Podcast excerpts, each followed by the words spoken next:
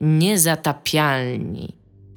Witamy w odcinku podcastu Niezatapialni 299. Jest to nowy odcinek, którego tytuł to Refantazjo, e, a prowadzić go będę ja, Dominik Gąska, wyjątkowo, a są tu ze mną dzisiaj również Tomek Pstrągowski.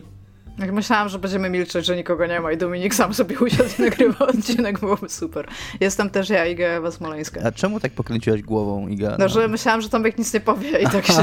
Te, myślałam, że zachowujemy taki kontakt wzrokowy i że tutaj doszło do takiego znaczy, porozumienia te, tele Zachowaliśmy kontakt wzrokowy, ale ja po prostu źle odczytałem twój komunikat i że ty kręcisz głową, że ty się nie przestawiasz, czyli ja muszę A, przestawić. No to musimy to, musimy to dopracować tam. Jakieś Również tak wydaje, mi się, wydaje mi się, że nie musimy tego dopracować i możemy się po prostu przedstawiać w odcinku i to też będzie no, win. Dobrze. No dobrze. Ale tutaj była taka wyjątkowa sytuacja, że ja dzisiaj prowadzę, więc Iga chciała, żeby mnie zakłopotać, tak jak często my Tomka kłopoczemy, a później Tomek nas leje pasem po dupach za to. T tak się dzieje. Tak właśnie, to, tak. tak się, czy się wiecie, czy wiecie znaczy, czy tak się dzieje, czy się tak nie dzieje, to nie wiecie, drodzy słuchacze. Może to zostać taką urban legend naszą podcastową, miejską legendą. I ten, że w wspaniały, inteligentny sposób przechodzę do e, tematu dzisiejszego odcinka. Dzisiaj będzie odcinek tematyczny, wyjątkowo. Zawalała mnie ta przejściówka, tak e, fizycznie. O, o, o miejskich legendach z Giereczkowa i tematach e, z tym związanych. Ale zanim do tego przejdziemy, chciałem spytać Tomku, co jest grane u ciebie? O, e, nie spodziewałem się, że ode mnie będziemy zaczynać, e, bo akurat u mnie jest najmniej, najmniej seksowne, co jest grane chyba, ponieważ mam dla was książkę e, i to taką książkę, która ani nie jest nowa, ani nie jest jakaś specjalnie sexy, e, ale jest zajebista za to. Już nieś ten krzyż, sam sobie go y, Jest zajebista, dzieje się w okolicach, w okolicach krzyży jakby, bo, bo dzieje się mniej więcej na początku życia Jezusa Chrystusa, jakby więc krzyże są już, już trendując, nie?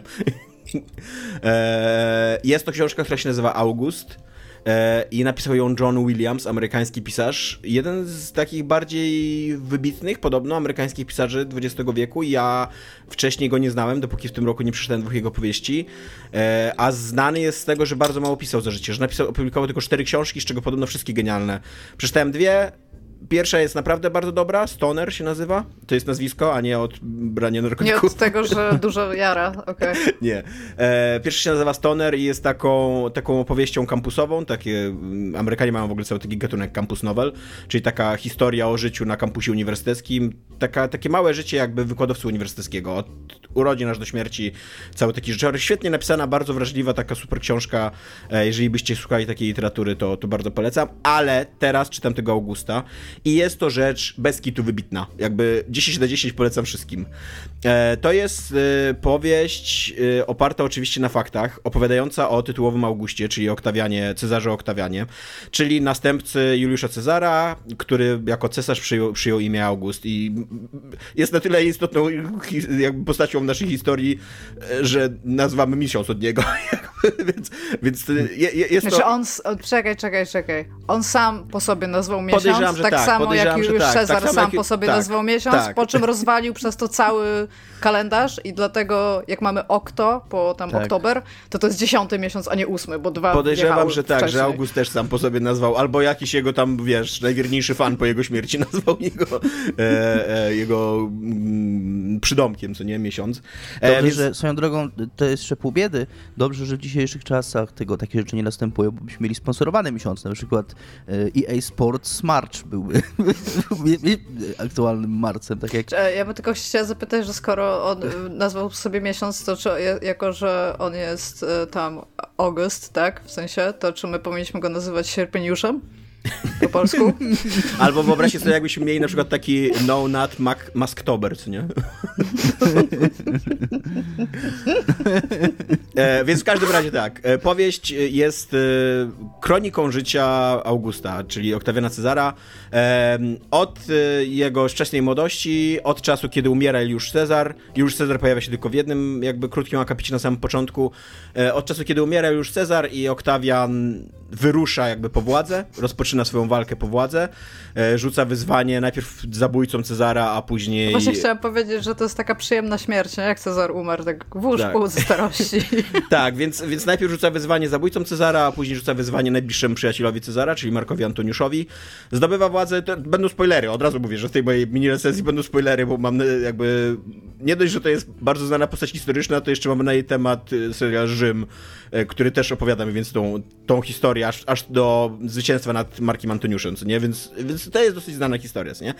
E, co jest ciekawe, to że ona się toczy jeszcze dalej, po zwycięstwie nad Markiem Antoniuszem, ona się jeszcze toczy jakby w trakcie całych jego rządów, skupia się na jego relacji z córką, Julią, jedyną jego, jedynym jego dzieckiem, ukochanym, które w pewnym momencie wypadło z łask i tutaj jest tłumaczone jakby dlaczego i to tłumaczone z jakby takiej perspektywy e, i Julii i Oktawiana, co nie?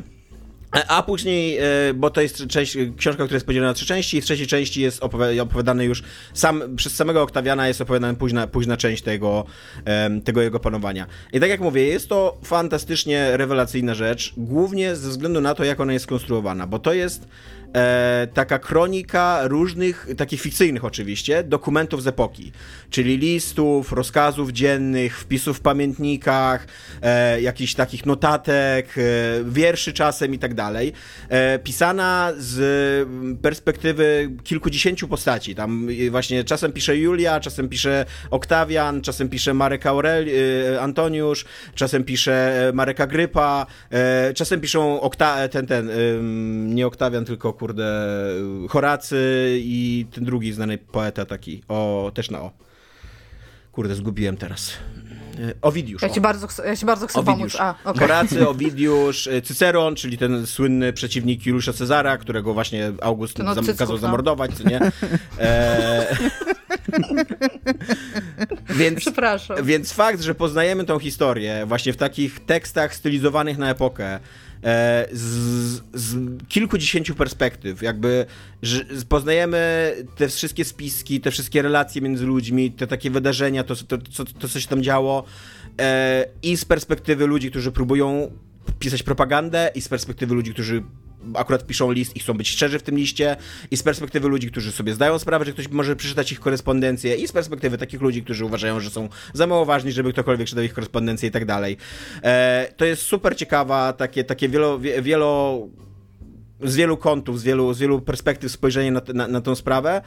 I napisane jest to rewelacyjnie i, i przetłumaczone na polski też jest bardzo dobrze, chociaż przydałaby się trochę lepsza e, redakcja temu tłumaczeniu, bo czasem się zdarzają jakieś literówki albo jakieś takie zagubione słowa, które dwa razy się przed, przed i po czasowniku i tak dalej, co nie?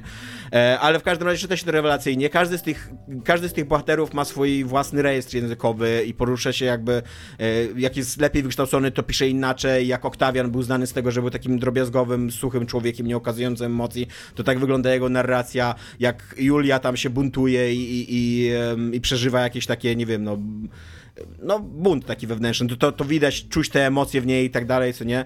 Więc y, naprawdę kapitalna rzecz o, o władzy, o, o relacjach, osobistych, jakby w świetle władzy, w cieniu władzy, ale też po prostu to jest y, mega dobra taka rzecz historyczna, jakbyście się chcieli dowiedzieć. To nie są prawdziwe dokumenty, to nie to są, to są wszystko sfabrykowane dokumenty przez, przez Williamsa, ale one wszystkie są oparte na źródłach. Jakby on stara się być bardzo blisko źródeł. Pisze tam takie zastrzeżenie, że czasem niektóre wydarzenia jakby zmienił ich kolejność, żeby to lepiej wypadło w postaci, w tym, w e, dramaturgii powieści, ale też czytałem o tym, że to są bardzo małe zmiany, że zasadniczo to, co wiemy, a też nie wiemy jakoś strasznie dużo, co nie, no bo to tam było 2000 lat temu.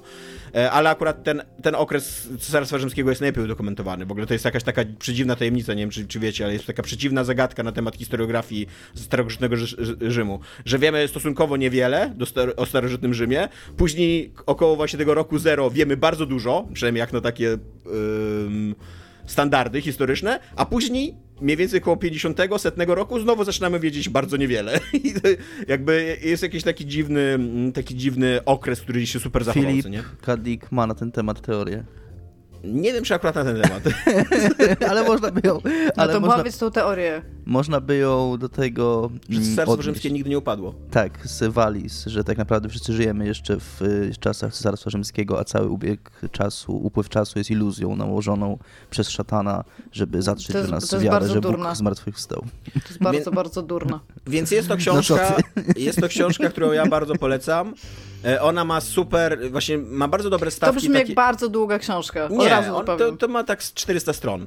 Bardzo długa książka. No nie jest aż tak długa, jak myślałam, ale wciąż jakby... Yy, ona ma bardzo fajne, osobiste stawki, bo to, co tam się działo, to były dramaty prawdziwych ludzi, jakby. To, że tam Marek Antoniusz yy, musiał koniec końców walczyć z następcą swojego najbliższego przyjaciela, to miało swój ciężar, co nie jest oczywiście cały romans, kurde, Kleopatry z Markiem Antoniuszem i tak dalej. Później to, że Oktawian musiał się wyżyć z własnej córki, to też miało ciężar emocjonalny i tak dalej. Ale jednocześnie jakbyście chcieli czegoś dowiedzieć, jak upadła Republika Rzymska, jak, jak Republika zmieniła się w dyktaturę, bo właśnie e, August był pierwszym takim cesarem, e, cesarzem dyktatorem, co nie Rzymu. E, i, I dlaczego to się stało i jakby jak wyglądały te wszystkie spiski wśród arystokracji rzymskiej i tak dalej. No to, to to jest taka książka, z której się dużo nauczycie o, o historii i, i naprawdę warto, kurde, jestem pod mega wielkim wrażeniem tej książki, czyta mi się rewelacyjnie. A przy okazji, dzięki temu, że ona ma taką mozaikę mozaikową konstrukcję, to jest złożona z dużej ilości małych tekstów, co nie? Więc bardzo, bardzo płynnie się ją czyta, bo to jest tak, że o, jeszcze tylko dwie strony. O, te, ten rozdział ma tylko trzy strony, co nie? O, a tutaj w ogóle rozkaz dzienny to tylko pół strony, tylko tam wyliczają coś, co nie? Więc, e, więc super się to czyta, aczkolwiek muszę zastrzec, że jest bardzo ciężko dostępna ta książka. Ona została wydana kilkanaście lat temu, czy kilkadziesiąt lat temu, przez, ale wydaje mi się, że kilkanaście, przez Państwowy Instytut Wydawniczy i to jest na razie jedyne wydanie w Polsce. I ono już się całe rozprzedało i tam na Allegro jak sprawdzałem to kosztuje za 180 zł, więc jakbyście chcieli, to raczej szukajcie w bibliotekach tej książki. E, aczkolwiek, jako że teraz y, mm, wydano... A nie ma jakiegoś, przepraszam, cyfrowego wydania? nie, nie ma, nie, nie, nie, na papierze tylko wydało wydano. E, ale jakkolwiek to jest. E, teraz wydano drugie tłumaczenie tego Stonera, tej, tej, jego drugiej powieści, więc myślę, że jeżeli ten Stoner się sprzeda, to raczej będzie też drugie tłumaczenie e, Augusta, no bo to jest jakby jeszcze lepsza jego powieść i, i zresztą tak działają jakby wydawnictwa w Polsce, że jak jakiś już autor zarze, to, to się go tam doi dalej, tak? Iga, zgłaszałaś się? Bo ja bym chciała się po pierwsze zapytać, czy, czy nie przerwę teraz, ale bym się chciała połową mojego, co jest grane, dołączyć do co jest grane tam. Śmiało, ja właśnie skończyłem, więc... Dobra. To dajesz, Iga, co jest grane u ciebie? I teraz ja też mam książkę, ale ja o tej książce powiem nic, odcinek, ale powiem spoko. dlaczego. Słuchajcie, to, to, jest, to, to jest teraz bardzo ważne. Jakiś czas temu na Twitterze pojawił się tweet pana, który się nazywa Bigolas Dicolas Woolfood. To jest super ważne który polecał książkę i This od razu powiedział. The... Tak, tak. This is how you lose the time war. Tak. Który y, ogólnie polecił książkę, mówiąc, żeby nic o niej nie czytać. Zanim się ją przeczyta, nic o niej nie czyta. To jest poczekaj, śmieszne. Poczekaj, poczekaj, daj mi powiedzieć. Nie, ten. ja mam śmieszne Automatycznie to było tak bardzo ważne, że wszystkie wydawnictwa następnego dnia, po tym kiedy ten tweet wybuchł, musieli używać centralnie podczas rozmów w trakcie redakcji innych książek, musieli używać Bigolas Dicolas Wolfwood. I to mi się wydaje super śmieszne, że tak w każdym wydawnictwie na całym świecie musieli zwrócić na to uwagę. Mi się wydaje super w tej anegdocie, bo też o niej słyszałem, bo oczywiście tam w świecie literackim to była wielki Ale temat. Ja, to, że ten, ten człowiek ja... nie był znany na Twitterze. To nie jest jakaś taka nie, persona jest, tak, twitterowa. Tak, tak. To jest tak. człowiek, który napisał tweeta i nagle ten tweet po prostu zaczął trendować i sprzedał Ale ja cały trochę, nakład powieści. Ja trochę ciągle nie rozumiem tego tweeta. Typ napisał na, na Twitterze. Pan, który się nazywa Bigolas Nicholas Woolfood przeczyta, tłumaczę teraz jego tweeta na język polski in real time. Przeczytajcie to. Nie patrzcie na w jakikolwiek sposób nie czytajcie o tym wcześniej, zanim to przeczytacie. Po prostu przeczytajcie to. Ma tylko 200 stron. Możecie nawet ściągnąć audiobooka albo wersję e-bookową. Zróbcie to w tym momencie i jestem bardzo poważny z tym, co tu napisałem.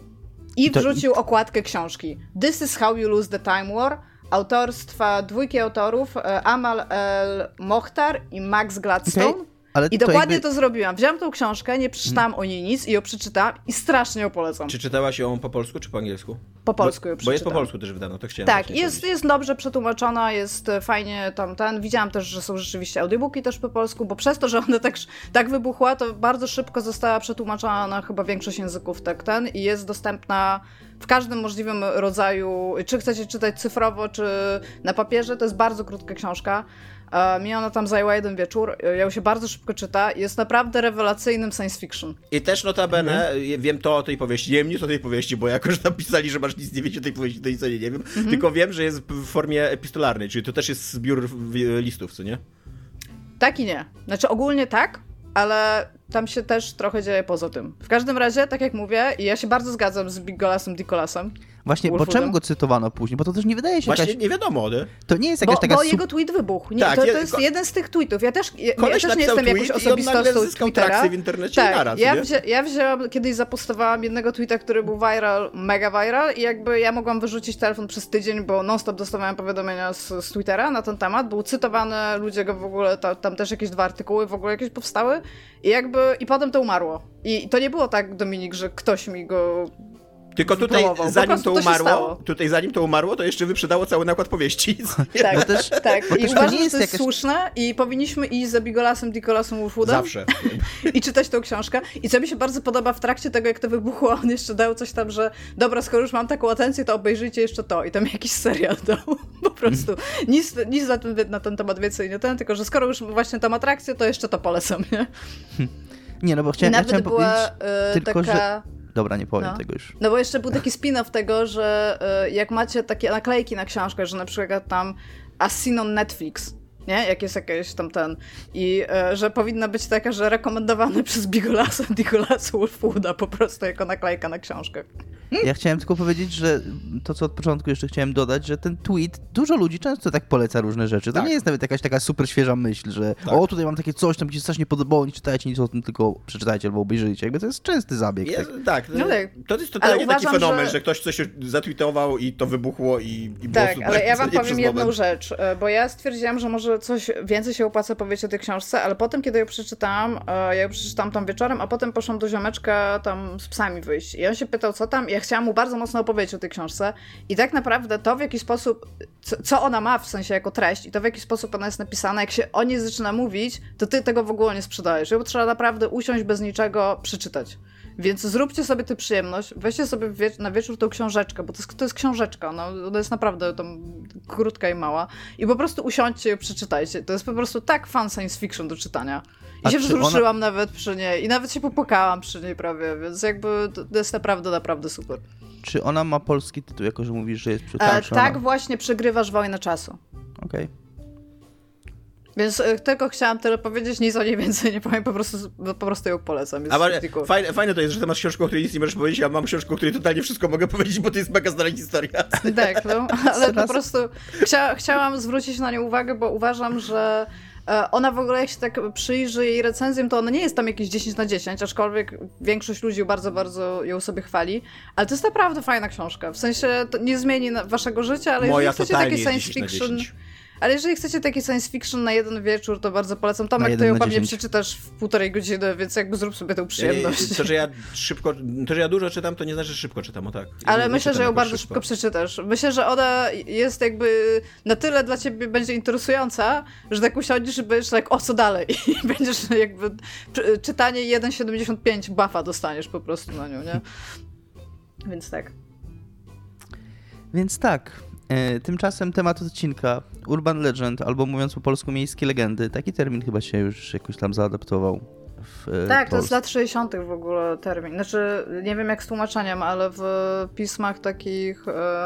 Że tak powiem, akademickich, angielskojęzycznych ten termin bardzo Ale ja szybko mówię właśnie, Ja mówię właśnie o polskiej wersji. Czyli no, ma, mamy miejską legendę. legendę. Tak. Tak, Chyba tak. miejskie legendy już się zada. Już się I jest przeciwny ten termin, że mówić y, miejskie legendy na przykład o grach wideo. Jakby mi się wydaje, że zawsze, zawsze myślałem, że miejskie powiem, legendy są właśnie ja z takiego urban środowiska, co nie? Jakby, nie, nie, nie, ja że jak mieliśmy kiedyś, daj mi skończyć, że mieliśmy kiedyś mity jakby takie bardziej że się tak wyrażę, rustykalne, co nie? A teraz mamy współczesną, jakby taką mitologię miejską właśnie, biorącą się głównie z tego, że jest mnóstwo ludzi, którzy opowiadają mnóstwo rzeczy i to gdzieś tam budują się jakieś takie mity.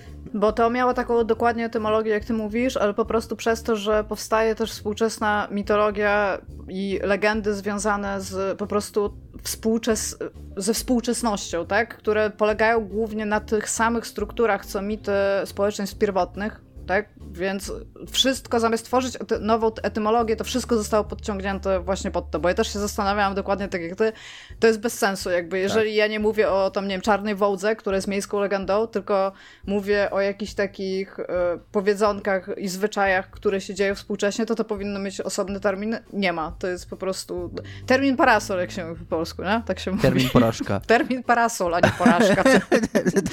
tak jak my jesteśmy podcastem porażka. Tomek y, jako... Pograżka. Pograżka. Ting. E, a skoro już o tym mowa, to Tomek, w jaką legendę miejską na temat gier wideo mm, wierzyłeś za dzieciaka i robiła na tobie największe wrażenie? E, ja dostałem disclaimer od Dominika, e, że ja nie muszę mówić tylko o grach wideo, ponieważ e, moja wiedza historyczna z gier wideo jest dużo mniejsza niż Dominika i Igi i tym również się kierowałem i moje, jakby nie wszystkie moje, nie wszystkie nie są, nie wszystkie są gierkowe, ale też nie, nie wszystkie nie są gierkowe. Nie są niegierkowe. Są i takie, i takie. Różne ma, ma różne. Więc tak, w każdym razie, w każdym razie za dzieciaka będąc, no czy nawet nie, nie jest jakiegoś małego dzieciaka, ale gdzieś tak w, w czasie liceum usłyszałem tą historię, którą chyba wszyscy słyszeli, bo to mają do siebie legendy miejskie, że w jakiejś wersji raczej każdy ją słyszał, że e, istnieje sześciosłowowe opowiadanie długie na sześć słów i że jest to dowód na to, że można zbudować skomplikowaną fabułę w sześciu słowach, I to jest tam for sale, baby shoes, never worn. Że niby, że, że budujesz tutaj cały, cały premis, całą sytuację, wyciskasz jeszcze emocje z czytelnika i tak dalej. I ja będąc nastolatkiem, usłyszałem i wreszcie wydaje mi się, że wszyscy tak zakładają, jakby, że to Ernest Hemingway napisał tą, um, to opowiadanie w ramach zakładu, że właśnie, że tam rozmawiał z jakimiś swoimi przyjaciółmi, pisarzami, bo on w Paryżu się tam w Bohemii obracał e, i że w ramach jakiegoś takiego ćwiczenia zakładu, czegoś takiego pijackiego, czy, czy przy kawie e, założył się, że napisze sześć, e, na, na sześć słów wybitne opowiadanie, napisał i wygrał ten zakład. E, nie jest to prawda. Jakby to nie jest, to nie jest tekst Ernesta Hemingwaya, nie wiadomo, czy to, jest, czy to jest tekst, to jest y, po prostu tekst, który istnieje w kulturze, dokładnie tak jak jest z mitami i legendami. Pewnie ma jakiegoś autora, ale jeżeli wiemy, jaki to, znaczy nie wiemy, jaki to jest autor, po prostu istnieje. Może tak. Więc ja byłem pod mega wrażeniem, zawsze, sobie, zawsze, zwłaszcza, że w ogóle Hemingway był rewelacyjny w opowiadaniu, co nie? I to jeszcze mi tak zawsze Jak podbija... ja nie lubię Hemingwaya, tak? o mój nie. Boże. A czytałaś 49 opowiadań Hemingwaya? Taki zbiór? Nie. No to przeczytaj, nie, to, bo... są w ogóle, to jest w ogóle Ale najlepsze, ja co Hemingway napisał. Ja nie chcę, wiesz co, on napisał też, e, kurde, książkę o ziomeczku. On napisał książkę, która powinna mnie jarać. On napisał książkę o ziomeczku wódce, który idzie polować jest na rybę, jest... więc jakby... I to jest po prostu coś, coś tak nudnego. Ostatnio czytałem tą książkę jeszcze raz, jest strasznie nudna, bo jest nowe jej tłumaczenie tak w Polsce i i jeszcze tak ci się wydaje, że Jezu, on już w końcu go złapał i tam i będzie super, zaraz będzie mega. Uwaga, będę teraz spoilować stary człowiek może. Tak, i on, i on jeszcze wraca i ty, i ty jesteś tak, ej, spoko, jakby dobra, ma tego Merlina, jeszcze będzie wracał, spoko, i mu zżerają tego Merlina i ty jesteś taki, po co ja o tym czytałam w ogóle? Jakby rozumiem, co tutaj się stało, ale Jesus fucking Christ, jakby. 49 opowiadań polecam, to jest super książka właśnie pokazująca, jak dobry jest Hemingway w opowiadania. No i po prostu ten mit o tym, że napisał opowiadanie na 6 słów mi super pasował do niego, ale Tomek, to mit. Tomek, ty mi wytłumacz, bo ty się znasz na rzeczach i na książkach i na życiu. Czemu każą nam czytać tę książkę Nie mam w pojęcia. szkole? A to nie jest, że ona ma jakieś takie wartości literackie samego języka? To jest prosta, opowi- to, znaczy, bo to jest prosta historia, którą jesteś w stanie tam na wiele sposobów wydaje mi się, wydaje mi się, że po pierwsze, analizować, ale Wydaje jakby... mi się, że po pierwsze ona jest krótka, więc dla e, uczniów liceum to jest na propsie. Chociaż mm, no to jest słabe, bo Hemingway napisał dużo bardziej interesujące dla nastolatków książki, takie bardziej awanturnicze. Pożegnanie z bronią, komu bije dzwon i tak dalej. To są dużo ciekawsze książki, takie właśnie Mhm. Dużo się w nich dzieje, się strzela, tam ludzie giną, w ogóle emocje są i tak dalej, co nie? Wszystko, czego nie ma w Starym Człowieku i Morzu, co nie? Tam ginie ryba. Po pierwsze, a po drugie wydaje mi się, że tematycznie y, dobrze współgra z tym, co za chwilę się omawia, czyli Dżumę i mit Syzyfa Kami i, i w ogóle cały indywidualizm, egzystencjalizm. E, cały egzystencjalizm z tym, że tam, że masz powinność i że tam sam nadajesz sens i tak dalej. Więc wydaje mi się, że dlatego. Ale dlaczego, e, czy to jest tak, czy nie, to, to nie wiem, no. Mm, nie lubię. Ja słyszałam o tej miejskiej legendzie, o której ty powiedziałeś. Oczywiście ją znam, jako tam krótki, krótkie, najkrótsze opowiadania, jakie można tam napisać. E, nie jakby nigdy nie była w moim środowisku łączona z Hemingwayem, w sensie nigdy nie słyszałam, że to on, ale jakby ktoś mi to powiedział, to mu uwierzyła, jakby. On jest, e, krótkie formy literackie ma tak dosyć dobrze obcykane, więc sądziłabym, że tam jak najbardziej, czemu ktoś by miał miał kłamać, ale się okazuje, że to jednak Bigolas Nicholas Wolfwood to napisał, no. To e, Bigolas Nicholas to jest e, mistrz Twittera, to jest, wiesz, sześć, sześć słów, co nie? Tak, Idealna no. twitterowa forma, co nie? Wikipedia, która jest, jak wiadomo, najlepszym źródłem wiedzy, podaje, że autorstwo Hemingwaya jest unlikely, czyli mało prawdopodobne. Tak. Jakby jest to, jest to jakby w A to jest zbiorze... dobre opowiadanie. Znaczy, mi się wydaje, że to jest tak, że jakby nie można wykluczyć, że ktoś tego tak. napisał, ponieważ nie wiemy, kto to napisał, więc nie można tak. nikogo wykluczyć, co nie? To prawda, nawet Ale nie ma żadnych źródeł, które by podawały, że to napisał Hemingway, o tak, co nie? To prawda. Iga? A możesz powtórzyć pytanie, że mogła... Za dzieciaka w co wierzyłaś? Albo a, dobra, to najpierw powiem o popkulturowym. Ja sądzę, że wszyscy, wszyscy to słyszeliśmy. Z jakiegoś powodu to się przedostało wszędzie. I to... Marilyn Manson taki... to jest? Tak, Marilyn Manson i usunięcie dwóch żeber. Tak. Jeszcze po to, żeby sobie móc samemu loda zrobić. Tak, ale po prostu z jakiego powodu wszyscy na całym świecie to słyszeli? Jakby to jest, to jest mega dobry marketing, tak? Jakby ta osoba, która wypuściła tą plotkę, powinna tak. teraz być szefem tak marketingu. Tak w czasach Wszędzie, przedinternet, przedinternetowych tak naprawdę tak. to, to nastąpiło. Ja, jakiś sposób to się roz rozniosło po naszej grupie wiekowej wtedy po całym świecie. Ja bym chciała powiedzieć, że najwięcej takich e, mitów i legend e, z dzieciństwa, takie, na które, w które naprawdę wierzyłam, a może w ten sposób, i w które, które starałam się w jakiś sposób sprawdzić, były z jakiegoś powodu związane z Pokémonami, w sensie Pokémon Red i Blue.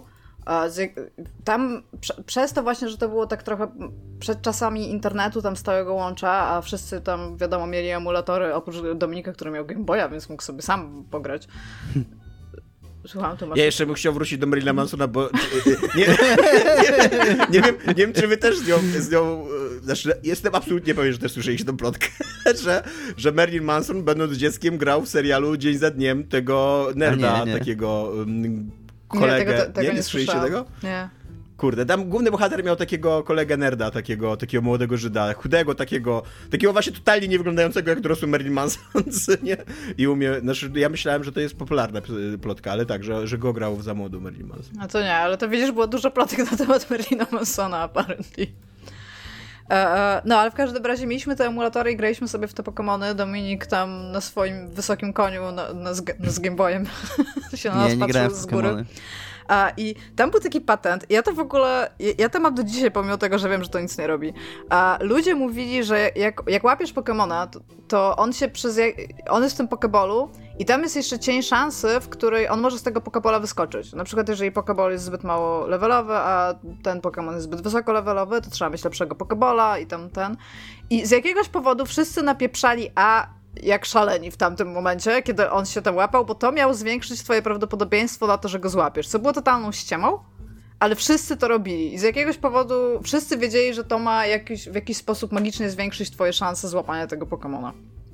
Tam e, dodatkowo jeszcze, jak sobie przypomniałam, ale to już było w czasach internetu, e, w Pokémonach e, Blue i Red tam i, i Yellow, jakby w tych pierwszy, w pierwszej generacji Pokémonów y, było takie miasto, które się nazywało Lavender Town. I to było miasto takie trochę creepy, bo tam były y, te Pokémony duchy, w sensie te Type Ghost. I tam leciała taka muzyczka w tle. Ta muzyczka jest w ogóle teraz mega dobrze przerabiana na wszelkie dubstepy, elektro, psytrance i wszystko. Ale była taka legenda, która mówiła o tym, że ludzie, którzy za długo grają w Pokémony i siedzą w Lavender Town, to ta muzyka ma jakiś ukryty... Yy, tą ukrytą częstotliwość i ci ludzie potem popełniają samobójstwa, bo to pamiętam. I to się nazywało Lavender Town Syndrome. Wow. I pamiętam, że coś takiego było i pamiętam, że realnie ludzie w to wierzyli i nawet jakieś artykuły w takim wczesnym internecie były z tym związane. Więc pamiętam to e, z takich e, popkulturowych rzeczy, które, w które wierzyłam i było mi wtedy bardzo przykro, że to się dzieje. To nie wiem, czy wam tak rodzice mówili i dorośli, ale że jak zjecie pestki od arbuza, to wam wyrośnie arbuz w brzuchu. Tak, ale nie arbuz Ja uważam, że to jest... No ale jabłko, arbuz, w każdym razie, że jeżeli zjesz na, nasionko czegoś, to ci to wyrośnie w brzuchu. Ja nie wiem w ogóle, jakim trzeba było być po poprańcem, żeby wymyślić coś takiego i to dalej przekazywać dzieciom. Czy ja wam jakby... mówiłem o telewizorze moich sąsiadów? Zjadłeś telewizor swoich sąsiadów i nie, ci historię, jak byłem dzieckiem. Mm, mam takie bardzo silne wspomnienie. Mm, nie wiem, ile miałem. 6 może lat, może 7, nie wiem. Yy, chyba nie, bo to było jeszcze jak mieszkałem w bloku na Stogach, czyli to musiało być, bo ja, ja się, jak do drugiej klasy szedłem, to się, to już mieszkaliśmy na Morenie, druga klasa to jest ile? No w każdym razie no, około 5-6 lat, no, może pewnie 5. I u sąsiadów parę pięter wyżej, my mieszkaliśmy na parterze, yy, był pożar w mieszkaniu. I rodzice powiedzieli mi, że oglądali za długo telewizor, bo za długo włączony i oglądali za długo telewizję i dlatego był ten pożar. I ja w to strasznie długo wierzyłem. Ja dopiero, ja sobie to przypomniałem, nie wiem, parę lat temu, przypomniałem tą historię i miałem takie Kurde, dlatego mi to powiem. Ale tak samo jak rodzice się mówią, żebyś nie patrzył y, w ogień, albo jak ktoś spawa z powolnicą, bo będziesz sikał w nosy, też nie mam żadnego pojęcia. Bo to jest, żeby chronić oczy, to rozumiem, mm. tak? Ale skąd się wzięło to sikanie w nocy, jakby dzięki? I bardzo dużo z tych rzeczy sobie przypomniałam. Na przykład, nie wiem, czy to u was też było popularne, ale żeby nie odpalać świeczki o świeczka. Tak, ale to... Bo, bo marynarz umrze? Tak. A to tak. chodziło o to, że marynarze robili zapałki, jak nie byli na rejsach i, I żeby też... nie byli biedni? Tak, i też, że nie można zdmuchiwać świeczki. Świeczka się musi dopalić zawsze. A to tego nie znałam akurat. U mnie się zawsze trzeba było gasić świeczki, jakby tam ten, ale że to pamiętałam. A... I jeszcze. Aha, no i tam jeszcze sobie zapisałam, że. Ale to, to, nie wiem, czy to się. To wy musicie powiedzieć, czy to się pod miejskie legendy wrzuca. Jak się miało stare systemy typu Commodore albo Amiga i tam trzeba było długo czekać na odpalenie gry, to zawsze wszyscy mieli takie jakieś rytuały tak, tak, na temat tego, tak. żeby te gry się odpaliły. I że to tak jak biszkop rośnie w domu w tak, piekarniku tak, i tam wszyscy tak. muszą być cicho na przykład. I ja przygotowując się do tego odcinka, jakby przeczytałem dużo materiałów, dużo takich akapitów, no nie materiałów, ale dużo akapitów na temat tego, że dmuchanie w kartridż nie działa. Nic, nic nie, nie dawało. Tak, to jest to jest bullshit, jakby to jest bullshit, ja też ciągle, ja, ja też ciągle, ja też, ja, ja, dokładnie to samo myśl miałem, bo dokładnie ten Urban Legend widziałem na jakiejś liście miałem nie, no to musi coś dawać, bo tak. tam mógł, może jakiś kurz się zebrać, bo, prostu to działało czasami. Jakby no. cały zespół naukowców może mi tłumaczyć na wykresach, że to nie działa, a ja i takim nie uwierzę. tak, to prawda. Dominika, to prawda. Tak, ja, ja jeszcze, Iga powiedziała już o paru rzeczach, ja jeszcze dodam do tej listy po pierwsze krowi poziom w Diablo 1. To jeszcze były takie, to już były takie trochę późniejsze czasy, bo nie wiem, Diablo chyba 97 rok, coś takiego, ale to jeszcze było tak na tyle jeszcze internet był mało dostępny, że, że to jest coś, o czym się słyszało i do, sprawdzanie tego było teoretycznie dosyć proste, bo mit był taki, że trzeba było określoną liczbę razów te krowy, tam takie trzy krowy stały w tym pierwszym mieście Diablo i trzeba było, i tam bohater po iluś kliknięciach, Blizzard lubił to robić w swoich grach, że jak się ileś razy coś kliknęło, to tam... To się wnerwiało jednostki, To się wnerwiało, no? Warcraft, jednostki w Warcraftie miały Warcrafty różne teksty. się wnerwiały. Warcrafty się wnerwiały, tak. I ten bohater też, jak się ileś razy na tą krowę kliknęło w Diablo, to on jakiś tam tekst mówił na temat tej krowy i mit był taki, że jak się odpowiednio dużo razy w tę krowę kliknie, to się wejdzie do sekretnego krowiego poziomu. Później Blizzard dosyć szybko zdementował ten mit, umieszczając w StarCraftie kod There is no cow level. To był ten cheat code na przejście chyba mm, misji w singleplayerze e, co umieszczenie tego kodu tylko jakby wzmożyło ten ogień i tylko jeszcze bardziej ludzie zaczęli yy, i zaczęli podejrzewać, że skoro Blizzard umieścił taki cheat code, to musi coś być na rzeczy i musi ten krowi poziom być. A drugą rzecz, ale e... on notabene jest w Diablo 2, co nie? Później. Jest, jest w Diablo 2. Tak, no. tak, tak, tak, tak, tak. E, umieścili go. Teraz ludzie w Diablo 4 szukali, ja nie wiem, czy w końcu znaleźli, ale no szukali bardzo mocno. Pamiętam, że jak tylko Diablo 4 wyszło, to pierwsze co, to ludzie szukali, gdzie skaulował. I druga rzecz, i to jest taki mit, który ja najpierw miałem na liście mitów, które powinny w końcu umrzeć, mm, bo tak technicznie będę miał pytanie, ale przesunąłem go tutaj. E, to jest takie coś, co pokutuje w Gierkowie od dawna i to jest takie coś, co jest bardzo napędzane przez marketing. Takie pompowanie mm, potencjalnych możliwości konsol. Takie sugerowanie odbiorcom, że konsola to jest e, technologicznie najpotężniejsze narzędzie do grania. To jest bardzo na rękę marketingowcom. Tak naprawdę my już wiemy obecnie, mając lepsze źródła, że konsola to jest zawsze najlepszy sprzęt, jaki można tanio zrobić. Jakby to nigdy nie jest najlepszy, to co technologia ma najlepszego. To jest zawsze to, co można masowo wyprodukować względnie tanio i, dostępnie dla użytkowników, dlatego konsole są generalnie słabsze od PC-ów do grania. Ale Technicznie, ale dużo lepsze do grania. Ale tańsze i bardziej dostępne i generalnie przez to, przez to, że trafiają do szerokiego grona odbiorców, też twórcy gier mogą gry lepiej optymalizować pod te sprzęty, co się jakoś tam wyrównuje, ale to nigdy nie są technologicznie jakieś super urządzenia, co przez wiele lat, przez wiele, wiele lat ja w to wierzyłem, szczególnie wydaje mi się, wydaje mi się, ale że... przez kilka lat to była prawda, bo konsole były chyba lepsze od takiego standardowego PC, yy, jakie miałeś. Szczególnie... Od standardowego PC może tak, ale jakby zawsze PC przeganiało w konsolę, nie wcześniej czy później. No tak, w sensie podzespoły w trakcie, były lepsze. W trakcie jeszcze działa, działa tak, trwania tej, tej.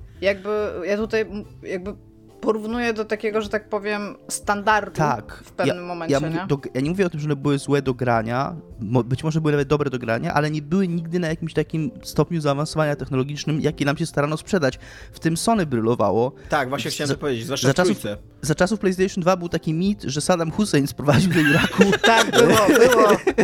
A to nie znał jakieś. Ukradł, ukradł ileś, jakiś transport konsol PlayStation 2, żeby wykorzystać PlayStation 2 w systemach naprowadzania swoich rakiet.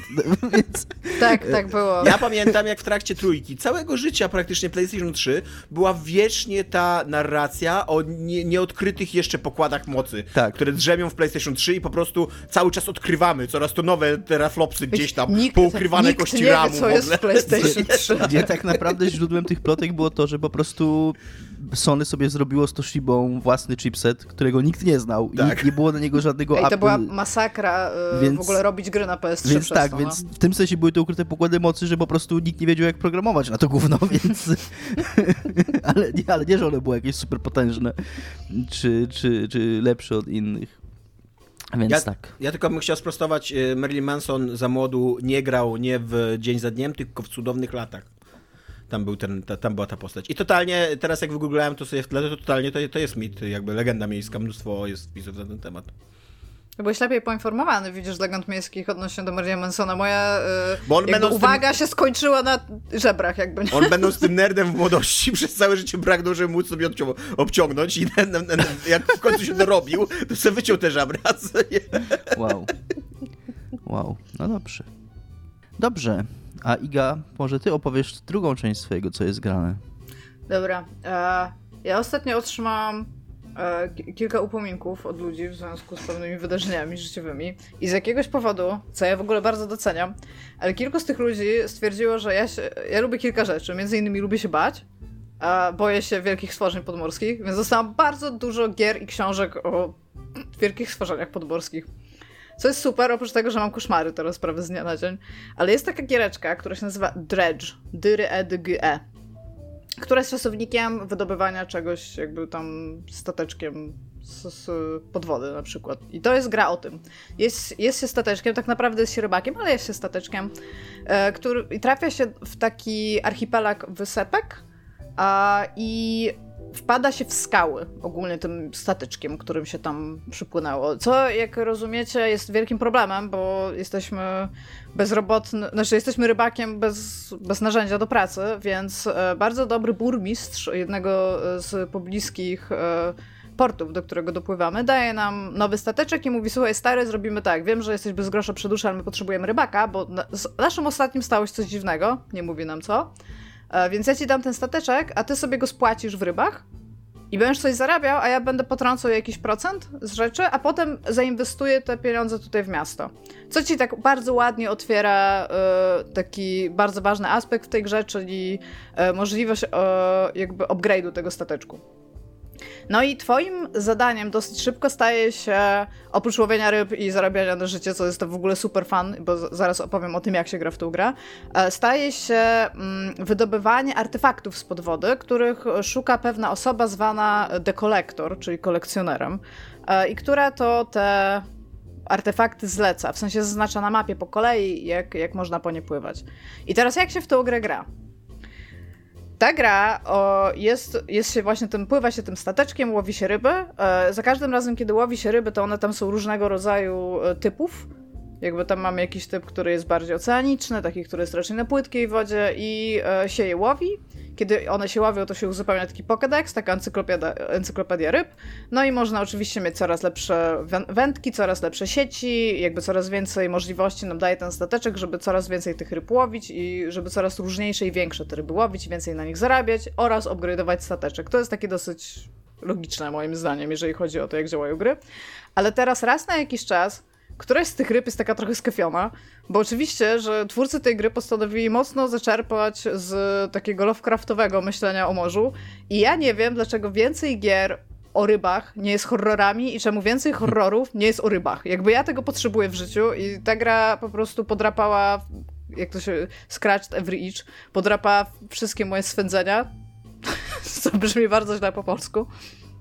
E, I pozwala mi zarówno jakby pływać i różnorodnie łowić ryby i uzupełniać sobie na ich temat informacje, ma, te taki, e, ma ten taki as aspekt otwierania boosterów, bo każda ryba, którą łowisz, może być tą dziwną rybą, a jest tam tylko, tylko kilka rodzajów, jakby, róż, jakby tylko kilka rodzajów takich e, nie, nienormalności, które może mieć każdy gatunek ryby, więc też je można sobie zmaksować. Plus przy okazji, jakby na każdym kroku daje ci coś nowego do roboty. Więc ma taki bardzo fajny flow tej rozgrywki, a przy okazji jest krótka, bo ona tam trwa z 9 godzin pewnie, jeżeli chcesz A ty chyba nie powiedziałaś, czy, czy nie wiem, czy ja nieuważnie słuchałem, ale wydaje mi się, że nie powiedziałaś, co się dzieje w nocy. W nocy jest mgła i się dostaje w piernicz, a oprócz tego są też wielkie stworzenia podmorskie. i stworzeń podmorskie właśnie. Tak, nie, nie, do, dostajesz główny wpiernicz w nocy od faktu, że twój ziomeczek, jak to w Lovecraftowskim jakby yy, rzeczywistości, e, może oszaleć, tak? Bo to jest bardzo ważny element w ogóle twórczości Lovecrafta. E, więc w momencie, kiedy jesteś na morzu w nocy i podnosi się mgła, to mogą cię atakować takie, nie wiem jak to nazwać, takie e, chmury świateł trochę. I w momencie, kiedy one są blisko ciebie albo tam robisz dziwne rzeczy, tak, to ten twój ziomeczek się stresuje, jakby takie oko się zaczyna otwierać, które pokazuje, o, zaczynasz być ziomeczku trochę szalony. E, co skutkuje tym, że zaczynasz widzieć coraz dziwniejsze rzeczy jakby na tym morzu, plus na przykład pojawiają się skały, których tak normalnie nie ma, że podpływasz gdzieś, na przykład gasną ci światła też na tym stateczku. Ja ogólnie mówię, ja tutaj, ja jestem prostym człowiekiem, ja sram w nocy, więc jakby pływam w dzień. I nawet pomimo tego, że mam już ponad 3000 lumenów, to, jest, to ja się przepraszam, boję... to jest tekst na koszulkę. Sram w nocy, pływam w dzień. Co prowadzi, jakby to jest, to jest prosta higiena życia, jakby nigdy nie sraj na pokładzie. Jest. Ja wam powiem tak. A, ja... a jak, jesteś, jak, jak jesteś na statku, to nie ma srania. Ja, ja powiem tak. Ja naprawdę boję się tych podmorskich stworzeń. Ja nie jestem w stanie tego jakby nadpodkreślić. Nawet po prostu mój Boże, nawet jeżeli coś jest takie mocno kartunkowe, ale to wypływa z pod wody jest większe niż powinno być, to ja jestem po prostu fucking przerażona. Jak coś jest krakenem, gigantyczną tą jakąś kałamarnicą, jak coś jest... Y, tam są w ogóle takie piękne y, obrazy, że na przykład płyniesz sobie gdzieś po tym tam już oce, tam oceanicznym bardziej takim środowisku i spod wody nagle wyziera płetwal taki, nie? Błękitny. I on jest wielki, jak to, jak to płetwal błękitny. I to ma być takie piękne i majestatyczne, więc ja robię 180 i stamtąd spierniczam po prostu. Ja się boję Widziałem takich dzisiaj rzeczy. newsa, że jakaś... E, linia wycieczkowa, czy jakiś organizator takich rejsów y, na jachcie? Musiał przepraszać swoich uczestników, że byli y, winni śmierci jakoś kilkudziesięciu wielorybów i takie było zdjęcie z y, zakrwawionym morzem, więc może to by ciebie ucieszyło, Iga, może to byś była fakie, faktos. Nie, ja nie chcę, żeby one umierały, ja chcę, żeby to żyło, tylko ja się po prostu szalenie tego boję. Ja uważam tak, uważam, ja się zgadzam z Igą, znaczy nie, nie to, że mnie to jakoś bardzo przeraża, bo ja bardzo lubię te emocje, które we mnie budzą akurat podmorskie, te, te lęki, ale uważam, że takie zdjęcie, jak masz od góry zdjęcie jakiejś powierzchni tak. oceanu tak. i tam masz łódeczkę taką małą i bo pod tym masz jeszcze... gigantyczny cień, to, to, to, to, jest, to jest po prostu najgorsze, kultowe, to jest ikona. Bo, tak, bo normalnie jest tak, że jak płyniesz, to ta kamera jest takie trochę e, jakby, jest za łódeczką, tak? W sensie tak trochę z, mhm. spod kątu to widzisz, ale jak zaczynasz coś łowić, to ta kamera się robi tak centralnie nad nią, żeby ci pokazać, że coś się dzieje. Mhm. I jeszcze ta gra robi taki myk, że na przykład, bo tam dosyć prędko jest w niej kraken i jakby, jeżeli ktoś się nie spodziewał krakena w tej grze, to ja nie wiem, jakby przepraszam za spoiler, ale w grach o morzu i łowieniu stworzeń, które są horrorami, będzie kraken. Jakby do, od teraz do zawsze. To jest spoiler wszystkich takich gier, które powstaną. Więc jak już dochodzi do Krakena, to to, co ty masz wyłowić, jest oczywiście centralnie nad nim. Tak? Więc ty wiesz, że masz jakiś określony czas, zanim on tam cię przyuważy. I ja po prostu, ja czułam taki pot spływający po czole, nie? W ogóle jest... Co więcej, przez całą noc, od momentu jak zaczęłam w to grać, śnią mi się rzeczy związane z morzem i śnią mi się rzeczy związane z tym, co pod tym morzem jest. Iga, to po prostu nie śpi nocą, tylko sraj. No właśnie chyba muszę tak zacząć, nie? Ale, ale z drugiej strony, jak teraz o tym myślę, to jak jesteś we mgle na statku, to może wtedy lepiej jest srać niż w pełnym słońcu jak cię widzą sportu na przykład. Nie? Może tak, na pewno, na pewno to będzie jakby bardziej komfortowe dla ludzi, którzy na ciebie patrzą. Znaczy Ktulu, to najwyżej Ktulu zobaczy jak strasznie. jakby to jest teraz pytanie, czy chcesz, żeby Wielki Przedwieczny to widział, nie? Bo jakby... No, ale ja szalenie w ogóle tą grę polecam, bo ona, mówię, ona ma, oprócz tego, że bardzo mi podeszła zarówno gatunkowo, to ona jest właśnie taka trochę cel-shadingowo, kartunkowo zrobiona, e, więc jest tam ładna po prostu. Nie waży miliarda, bo tam waży chyba 700 mega, więc mogłaby być grą na płycie CD, jakby się ktoś uparł. E, plus nie jest super długa, jest dostatecznie dużo w niej rzeczy zrobione, że jest wciąż utrzymana jako coś dosyć prostego w takim myśleniu o tym, bo tam jest jeszcze taki kwestia zarządzania inwentory, to jest to takie e, plecakowe, takie jak w Diablo albo w Resident Evil. Tylko zarówno w Diablo, jak i w Resident Evil się po prostu operuje prostokątami, tak? I stara się to ułożyć, a te ryby naprawdę mają różne kształty i tam trzeba czasami trochę pomyśleć, w jaki sposób załadować cały stateczek nimi, tak? Więc to jest jeszcze fajne. E, no i, i tam jest e, tych artefaktów, bo to jest taki jakby główny cel gry, pozbierać te wszystkie artefakty, tak? Ich tam jest chyba pięć, ja, ja, jestem teraz na czwartym, więc nie przeszłam je jeszcze, natomiast jestem już dosyć daleko i tak szczerze, się nie mogę doczekać, aż sobie... Dawno mnie tak gra nie cieszyło, jak ta gra mnie cieszy po prostu, nie? A jeszcze mam zakolejkowaną kolejną grę o, o podwodnych rzeczach, więc jakby jest po prostu, jest super, mogę się bać przez cały lipiec, jakby jest mega i jeszcze dostałam książkę, którą pokazałam Tomkowi, która też jest o podmorskich rzeczach, które się dzieją pod wodą, więc jakby ja nie będę spać najprawdopodobniej do Ani srać. I, ani srać. ja mam z tej okazji, być może z tej okazji, pi, pi, pi, pi, pi, pi, pi, pi, pi, Kowal Watch. E, Kowal ostatnio mi polecał Srał. grę. w nocy. Nie, ostatnio mi polecał, nie wiem czy srał w nocy, to by trzeba spytać Michała Kowala. Natomiast polecał mi grę, którą, w którą nie grałem i której nie mam nic do powiedzenia, ale może wy będziecie coś mieli, może o niej słyszeliście. Która nazywa się Dave the Diver. Tak, też ją dostałam. O, okay. Jest podobno 10 na 10, podobno więc to jest właśnie 10, druga, tak. druga gra, w którą będę grać. To jest gra, w której jesteś ziomeczkiem i łowisz ryby, ale łowisz je centralnie nurkując i masz swój sushi bar, więc jeszcze dodatkowo tak. masz ten aspekt menażowania sushi tak, baru. Ale nie z horrorem, więc obecnie musi być gorsze i się tam, ja jak oglądałem trailery tej gry, tam wszystko jest w tej grze. Jakby tam tak, ona bardzo wybuchła na TikToku zanim wyszła. No. Bardzo taka, chwalająca taką właśnie różnorodność i nieprzewidywalność w, w tym, co robi i o czym Tak, ale ja mówię jakby w tym momencie ja jestem Team Dredge, jakby ja chcę więcej gier. Ja, ja uwielbiam. Każda gra, do której możesz wsadzić fishing minigame jest lepszą grą, kiedy ma to fishing minigame. Więc to jeżeli prawda. robisz grę o łowieniu ryb i to jest jeszcze horror, to jakby po co robić inne gry? Y, Iga, ja... po, co, po co w ogóle powstają inne gry? To prawda, ja się będę musiał zgłosić po swojego Steama po pierwsze po odcinku, co zrobię. E, po, pewnie mi Masz znowu... już mojego Steama. Ale mogą mi wywalić znowu, nie wiem, zobaczę. Ja rzadko korzystam z tych, tych więc zobaczę. E, a po drugie chciałem powiedzieć, kurde, zapomniałem, co po drugie chciałem powiedzieć. Chciałeś powiedzieć, że ludzie powinni robić więcej. Jeżeli teraz siedzisz, twórco gier i nadsłuchasz i zastanawiasz, jaką powinienem zrobić grę, to rób horror o łowieniu ryb. Jakby to, to jest moja odpowiedź dla ciebie. Rób horror o łowieniu ryb. Ja w to będę grać. Ja to kupię, ja w to będę grać. Ja to mogę obiecać. Będziesz w tym miał... momencie jestem po prostu, to jest nienas nienasycony żonr dla mnie, jakby horror o łowieniu ryb. Okej. Okay. Ale po, popatrz, twórco, twórco, słuchaj, słuchaczu nasz. Popatrz, możesz to nawet zrobić z perspektywy ryby. Łowić ryba, Wędki. Która, ływa, albo ryba, która łowi inne ryby. Ryba, która łowi ludzi. Przypomniałem sobie, co, co, chciałem powiedzieć. Chciałem powiedzieć, że mm, nie mam wielu zarzutów do nowych Zeld, do Breath of the Wild i Tears of the Kingdom, ale uważam, że to, że nie ma w nich minigierki w wędkowanie, tylko po prostu ryby łapie się w ręce, jest głupie. I jest. powinna być, powinna być możliwość. Ogólnie to jest y, zasada, którą powinniśmy y, jakby wszyscy wyznawać, jeżeli możesz dodać do gry fishing minigame, dodaj Prawda. do gry fishing minigame. Jeżeli nie możesz, to zmień grę w taki sposób, żeby mogła mieć fishing minigame. Jakby wiadomo, że to jest najlepsze, co gry kiedykolwiek nam przyniosły. To nie? prawda. Wy się nagadaliście teraz, to teraz ja coś powiem.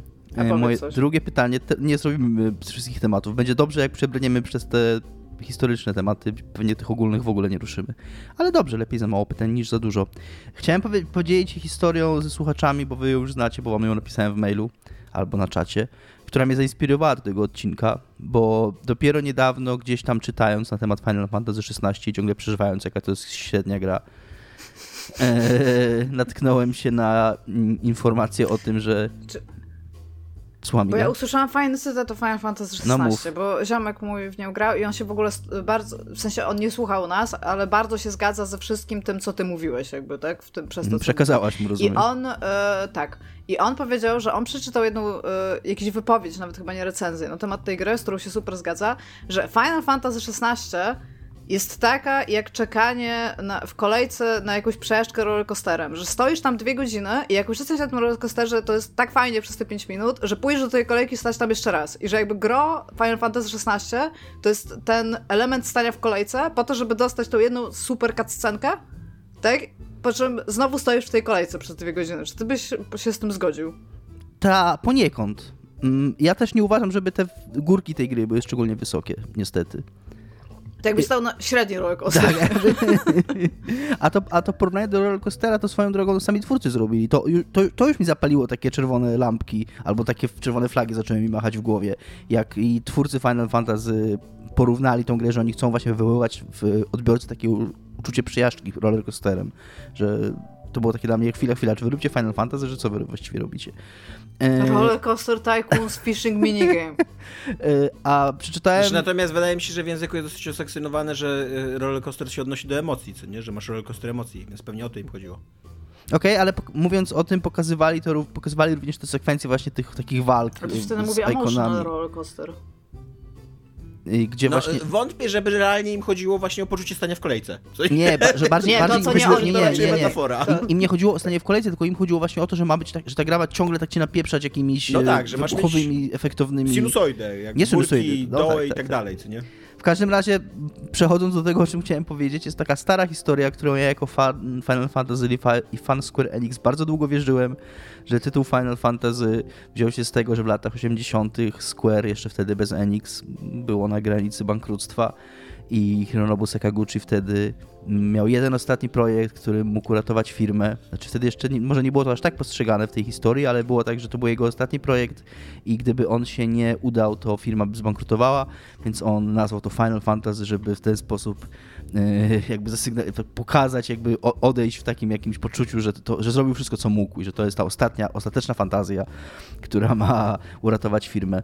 To jest bullshit. Takie, znaczy było to prawda, że Square, Square się tam borykał z jakimiś problemami, ale nie dlatego Final Fantasy zostało tak zatytułowane. E, wypowiedział na, na ten temat Hironobu Sakaguchi 12 lat temu, albo nawet wcześniej i to było wielokrotnie później dementowane. Że nie chodziło po prostu o pogardę dla języka angielskiego znaną w Japonii. nie wiem dlaczego to nie, do, do, mnie nie dotarło wcześniej i dopiero teraz się o tym dowiedziałem.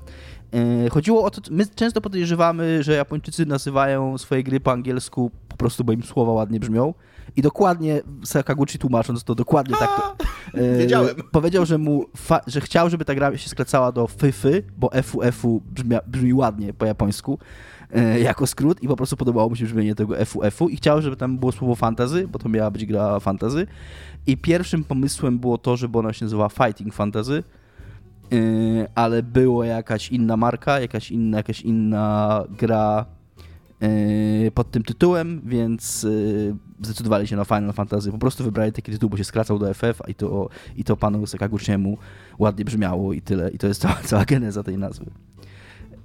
Iga, Jaka twoja Urban Legend najdłużej, y, w której najdłużej była z tobą i wierzyłaś w nią?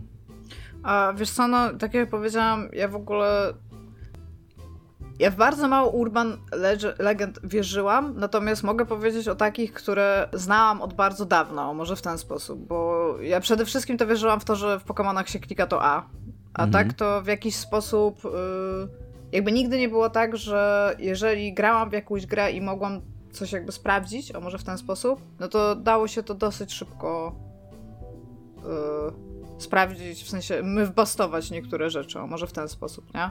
Szczególnie, że żyjemy w erze internetu. A więc mogę w taki sposób odpowiedzieć, bo yy, miałam też to z dmuchaniem w kartridże, ale już o tym rozmawialiśmy. To działa. To jest prawda, to, nie, to nie jest legenda. Ja uważam, że Urban Legend to jest, że to nic nie no robi. właśnie, tak. Jesus Christ. To jest, to, to jest wasz wybór konspiracyjnej teorii, tak? tak. To... Kiedyś przeczytałem taką właśnie jakąś radę na Twitterze z czymś takim, że mm, ludzi, którzy mm, wierzą w teorie spiskowe należy zawsze łanapować, zawsze przeskakiwać na poziom wyżej. Tak, to jest Jak oni tam, mówią, nie wierzę w, nie wierzę w lądowanie na księżycu, wierzysz A tak? Ty wierzysz w księżyc? tak, to jest bardzo trudne. A, więc mogę powiedzieć takich, e, no też takich, które bardzo, bardzo długo były, jakby w, czytało się dużo o nich i są ludzie, którzy realnie je tam sprawdzali przez lata. Więc o takich rzeczach mogę opowiedzieć, więc może lepiej Tomek odpowie o, o swojej rzeczy. Dobrze, Tomek. E, ja mam taką prawdziwą y, Urban Legend, ponieważ jest to prawdziwa legenda taka historyczna. E, właśnie taka miejska, e, ale również wywodzi się ona z popkultury, ponieważ e, jest to legenda o pluciu na żołnierzy wracających z Wietnamu, e, która je przez 30, jak nie 40 lat, podejrzewam, że do dzisiaj, e, była bardzo popularna w Stanach Zjednoczonych. E, o tym, że społeczeństwo tak bardzo było przeciwne wojnie Wietnamu i tak źle postrzegało żołnierzy służących w Wietnamie, że po ich powrocie wyzywano ich od baby killers i pluto na nich i, i tak dalej, i tak dalej. Um, to nie jest prawda. Jakby społeczeństwo amerykańskie przede wszystkim nie, wcale nie tak, dużo, nie tak duża część społeczeństwa amerykańskiego była przeciwko wojnie w Wietnamie. Mniej więcej połowa była stabilnie za tą wojną, jakby uważała, że to jest tam e, ważne politycznie i tak dalej. Nie, nie, przez przypadek Nixon wygrał dwa razy wybory, co nie? E, a po drugie, nawet ta część, która była przeciwko wojnie w Wietnamie, ta cała hipisowska i tak dalej, e, raczej szła taką, taką ścieżką, że e, to państwo amerykańskie jest złe, a nasi chłopcy tam to są ofiary tej wojny i że oni powinni wrócić do, do Stanów Zjednoczonych. I zresztą przecież często weterani wojny w Wietnamie wstępowali później do ruchów antywojennych i tak dalej, więc jakby ich, jakby, gdyby ich uważano za baby killers, na których trzeba pluć, to raczej by ich nie, nie przyjmowano do tego. E, a Yy, źródłem tej, tej plotki jest najprawdopodobniej po prostu plotka. Yy, być może, znowu, nie da się tego stwierdzić, być może jakiś weteran został gdzieś opluty. Nie jest to udokumentowane nigdzie. Jest wiele źródeł odwołujących się do jakiejś sytuacji w San Francisco, na lotnisku w San Francisco. Więc być może ta jednostkowa sytuacja miała miejsce gdzieś tam na lotnisku w San Francisco. Nie było jakby takiego zjawiska społecznego, jak plucie na y, weteranów z Wietnamu, na ludzi w mundurach i tak dalej.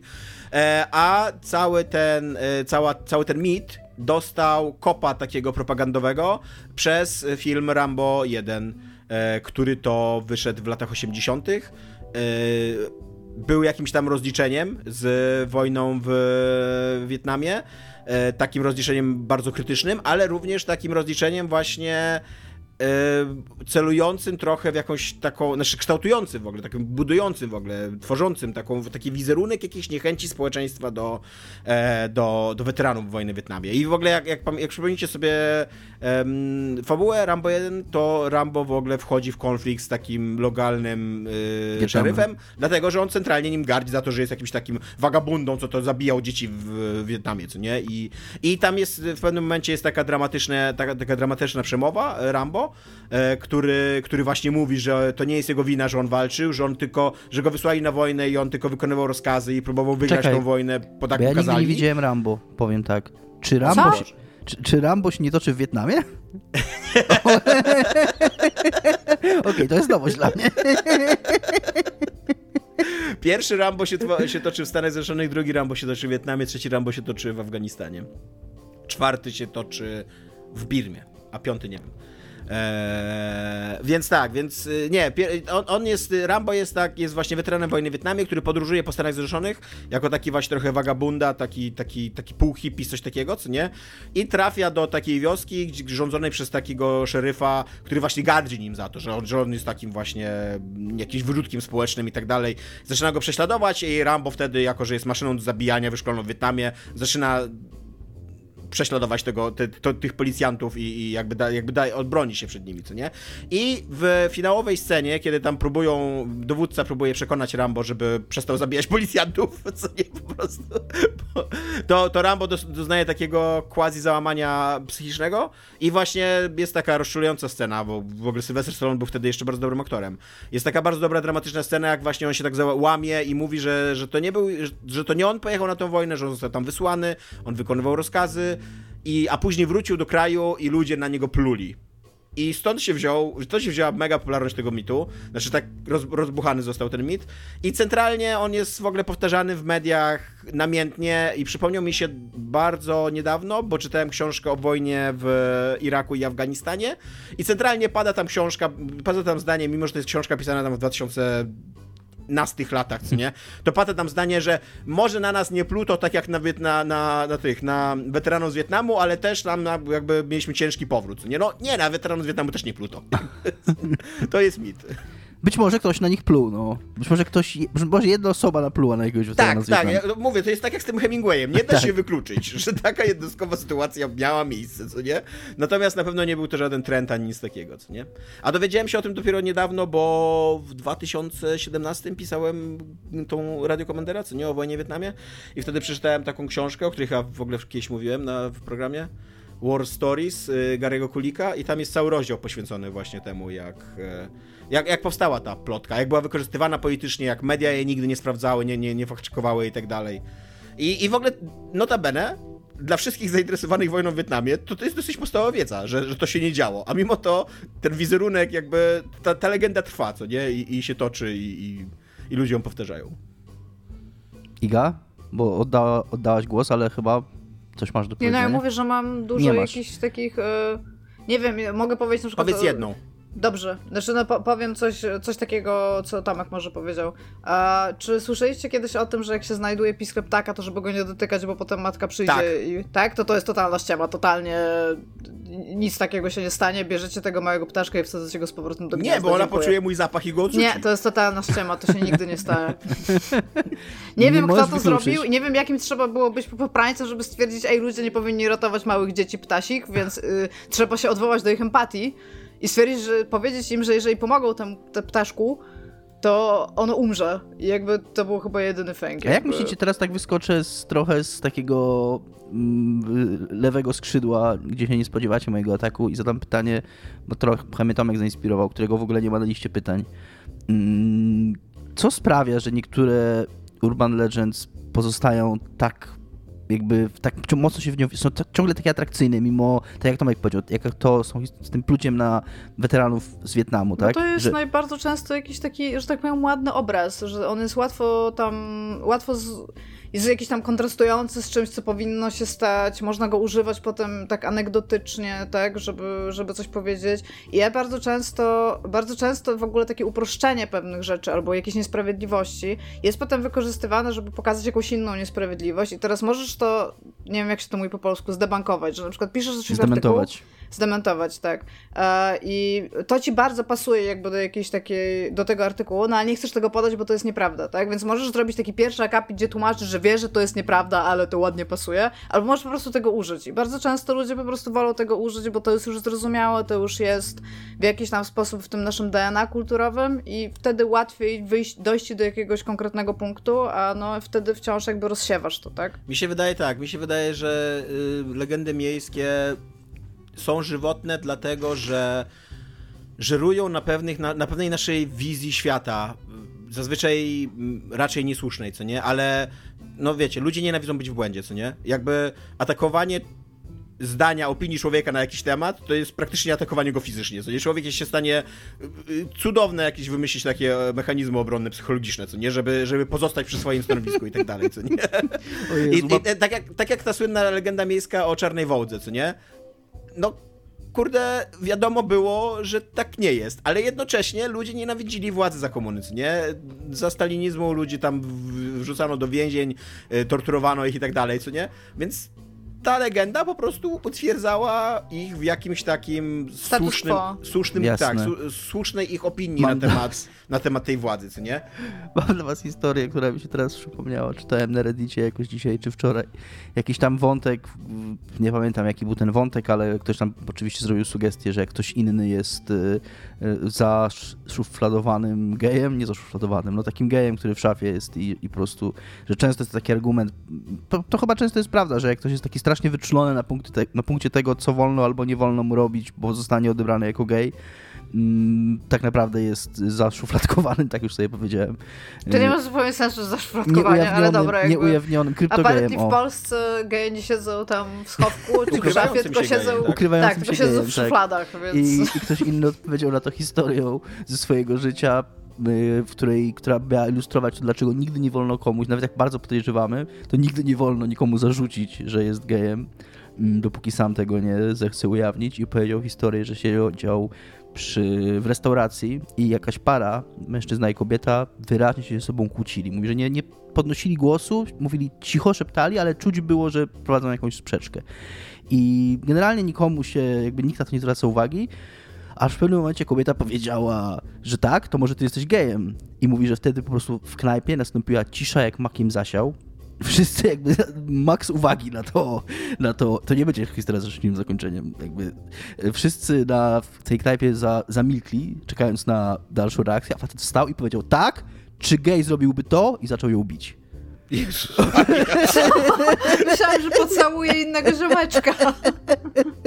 I że kelner musiał przyjść, tam że jakaś ochroniarz musieli go odciągać i tak dalej. Nie? to nie jest dobra rzecz, jakby nie należy tego robić. Tak mi się jakoś przypomniała ta historia, ale tak, zgadzam się z wami. E, kolejne pytanie. nie wiem, co ja mam zrobić dalej w tym odcinku. Ja też nie wiem. Historii. ja prowadzę odcinek w stylu chaotic, chaotic good mój ulubiony styl. Traumatik, ja bym powiedziała. jak sobie ten facet wyobraża heteroseksualność?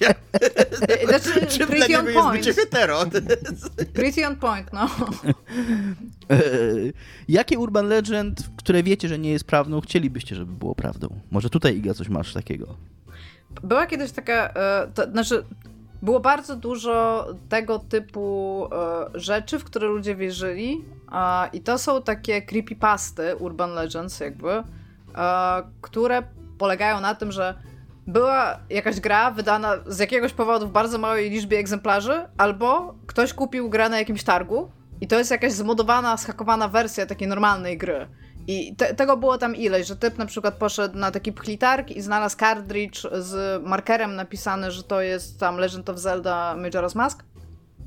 I jak w to grał, to tam był jakiś save, tak, już tam zaczęty, e, który się nazywał Ben.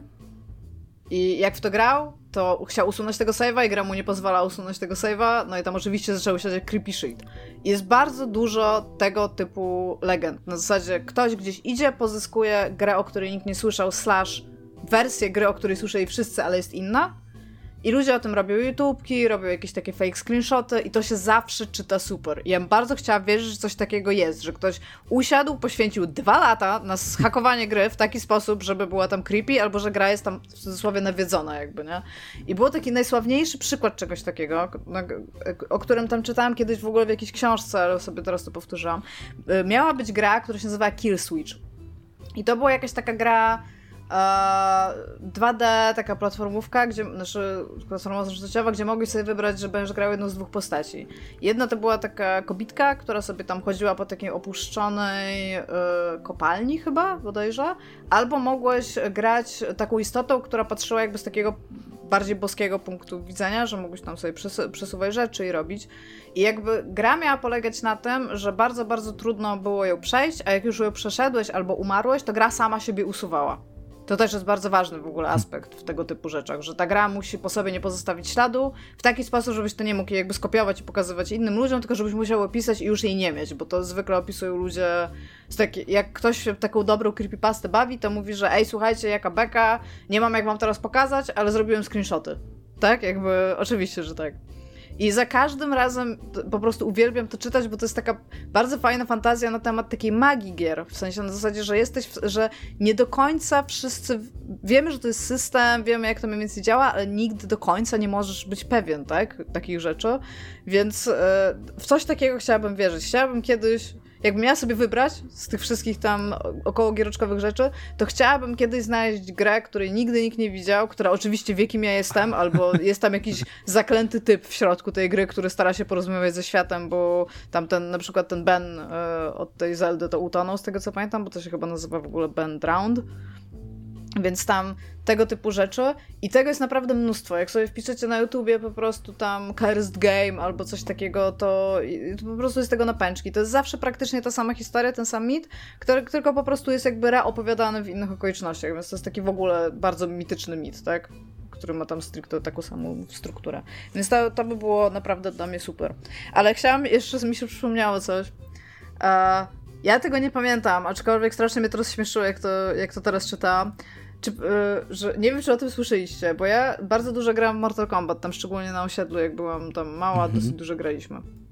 I a oczywiście tam zawsze było, że my jeszcze nie mieliśmy, dopiero od pewnego czasu mieliśmy rozpisane ciosy, tam chyba były tam Secret Service albo coś takiego. Były, Ta, pamiętam, takie, które... do Mortal Kombat 2 były, pamiętam, bo miałem powycinane i ponaklejane. Takie... Tak, tak, tak, tak, tak, tak. I trzeba było to jakąś folią albo coś takiego. Takie wizytówki tam... miałem porobione z tego, że tak. na blok kartonowy taki do no, się miało do takich prac technicznych, czy jak to się nazywało, praca technika chyba to się nazywało wtedy, taki, tak, tekturkę taką, no, taki blok no, i się żeby, żeby to się nie zniszczyło i żeby to mieć zawsze tutaj, przy tak, sobie, wycinałem. I to było takie trochę śmieszne, bo to się nazywało tajne kody, co w ogóle nie było prawdą, tak. bo miałeś to normalnie rozpisane na arcade tam maszyn, jak w to grałeś, ale no obviously jak się nie miało oryginalnej gry, to się nie miało ciosów, tak? No, ale że, że są jakieś ukryte te ciosy albo coś takiego i tam na samym końcu się uczyłeś tych wszystkich y, jakby zakończeń, tak? Tego tam co na przykład, na samym początku to chyba były tylko fatality, potem tam było jeszcze jakieś babality i jakieś tam friendship, tak? I tam wszystkie inne tego typu rzeczy. Ja nie wiem, czy pamiętacie, że, bo ja mówię, to ja, u nas w towarzystwie tego nie było, ale pamiętam, że o tym kiedyś słyszałam i teraz też to sprawdziłam i to była thing. Coś takiego, co się nazywa nudality, tak. że te postacie się rozbierają, tak. jakby, że ktoś włożył realnie tyle animacji i więcej tekstur, żeby można było zobaczyć tam cyski Kitany albo Mileny, albo Sony. Jeszcze w, w tej ogóle. jakości, jaka wtedy była, gdy tak. ja w ogóle... No, ale wciąż bardzo fotorealistyczne były te postacie, nie? I to jak się ruszały, ja... tylko po prostu... To mnie dobrze prowadzi do... To jest dobra przeciwka do mojej odpowiedzi, bo moja odpowiedź jest z tym związana. Mm, w ogóle bardzo dużo takich mitów wczesnych, czy z naszego dzieciństwa, naszej młodości gierkowych dotyczyło nagości w grach. Byliśmy strasznie spragnieni tego. Dostęp do tych cycków. Dlaczego mówisz w liczbie nogi? My jako ludzkość po prostu. My Dominik. My z Bożej łaski króli władcy Dominik. Wszyscy byliśmy gracze z pewnością gracze. Pan, pan Górnego Wrzeszcza. I to, I to było jakby... No z jakiegoś powodu jest tyle tych legend. Tak samo była legenda dotycząca Mm, tego, że Lara Croft w Tomb Raiderze... Tomb Raidera, tak, chciałem to wpisać, ale miała... byłem pewien, że ktoś inny to wybierze. Można było jakiś kod wpisać, żeby biegała na go... Ja mm. sobie specjalnie wygooglałem, jak wyglądała Lara Croft i, i tak próbowałem sobie wyobrazić, co tam, co, co by to było widać, jakby ona była naga. Miałaby naprawdę bardzo ostre sutki.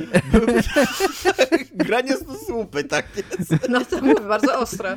Mogłaby rysować nimi ścianę, jakby do nich podchodziła. Yy, właśnie Mortal Kombat a moja ulubiona z, tego, z tej serii, o której przeczytałem dzisiaj, i którą postanowiłem, tak mi się spodobała, że postanowiłem to umieścić i pomyślałem sobie, że kurde zajebiście, gdyby to była prawda, to dotyczyła gry Dead, of Alive, Dead or Alive Extreme Beach Volleyball na pierwszego Xboxa. Ja nie wiem, czemu tam ktoś by miał w ogóle robić nud rzeczy, one już są rozebrane. No właśnie, Prawie. co, co, co by ci usprawiedliwić, to ta gra już jest soft porno, co nie?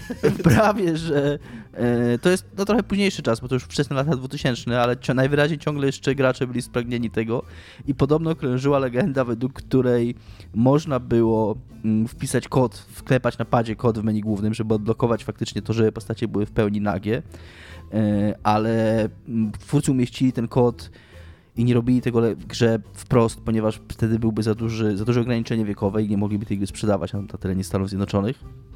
Czy też nie byłaby dostępna dla takiego grona odbiorców, jakiego chcieli, ale żeby wpisać ten kod, trzeba było przejść do tajnego trybu przez, poprzez zerwanie logo z kontrolera Xboxa i naciśnięcie tajnego przycisku, który tam był, żeby móc wpisać ten kod i odblokować cycki Dead or Alive. I to był specjalnie zaprojektowany po to, że jak kiedyś na Xboxa wyjdzie Dead or Alive Beach Volleyball, to wtedy będzie można go użyć, no.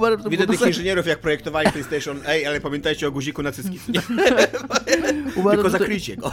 Uważam, że to by było naprawdę super. Jakby istniał taki sekretny przycisk, trzeba było sobie uszkodzić kontroler i tam zerwać jakąś plombę z logo i tam wcisnąć go, żeby odblokować tryb cycków w grze, to byłoby naprawdę super i wszyscy, wszyscy świat byłby lepszy. Ja mam teraz taką przejściówkę, że będę mówił o grze, w której to się autentycznie wydarzyło, że o GTA, bo był, był ten cały hot coffee, co nie, mod? Było, no.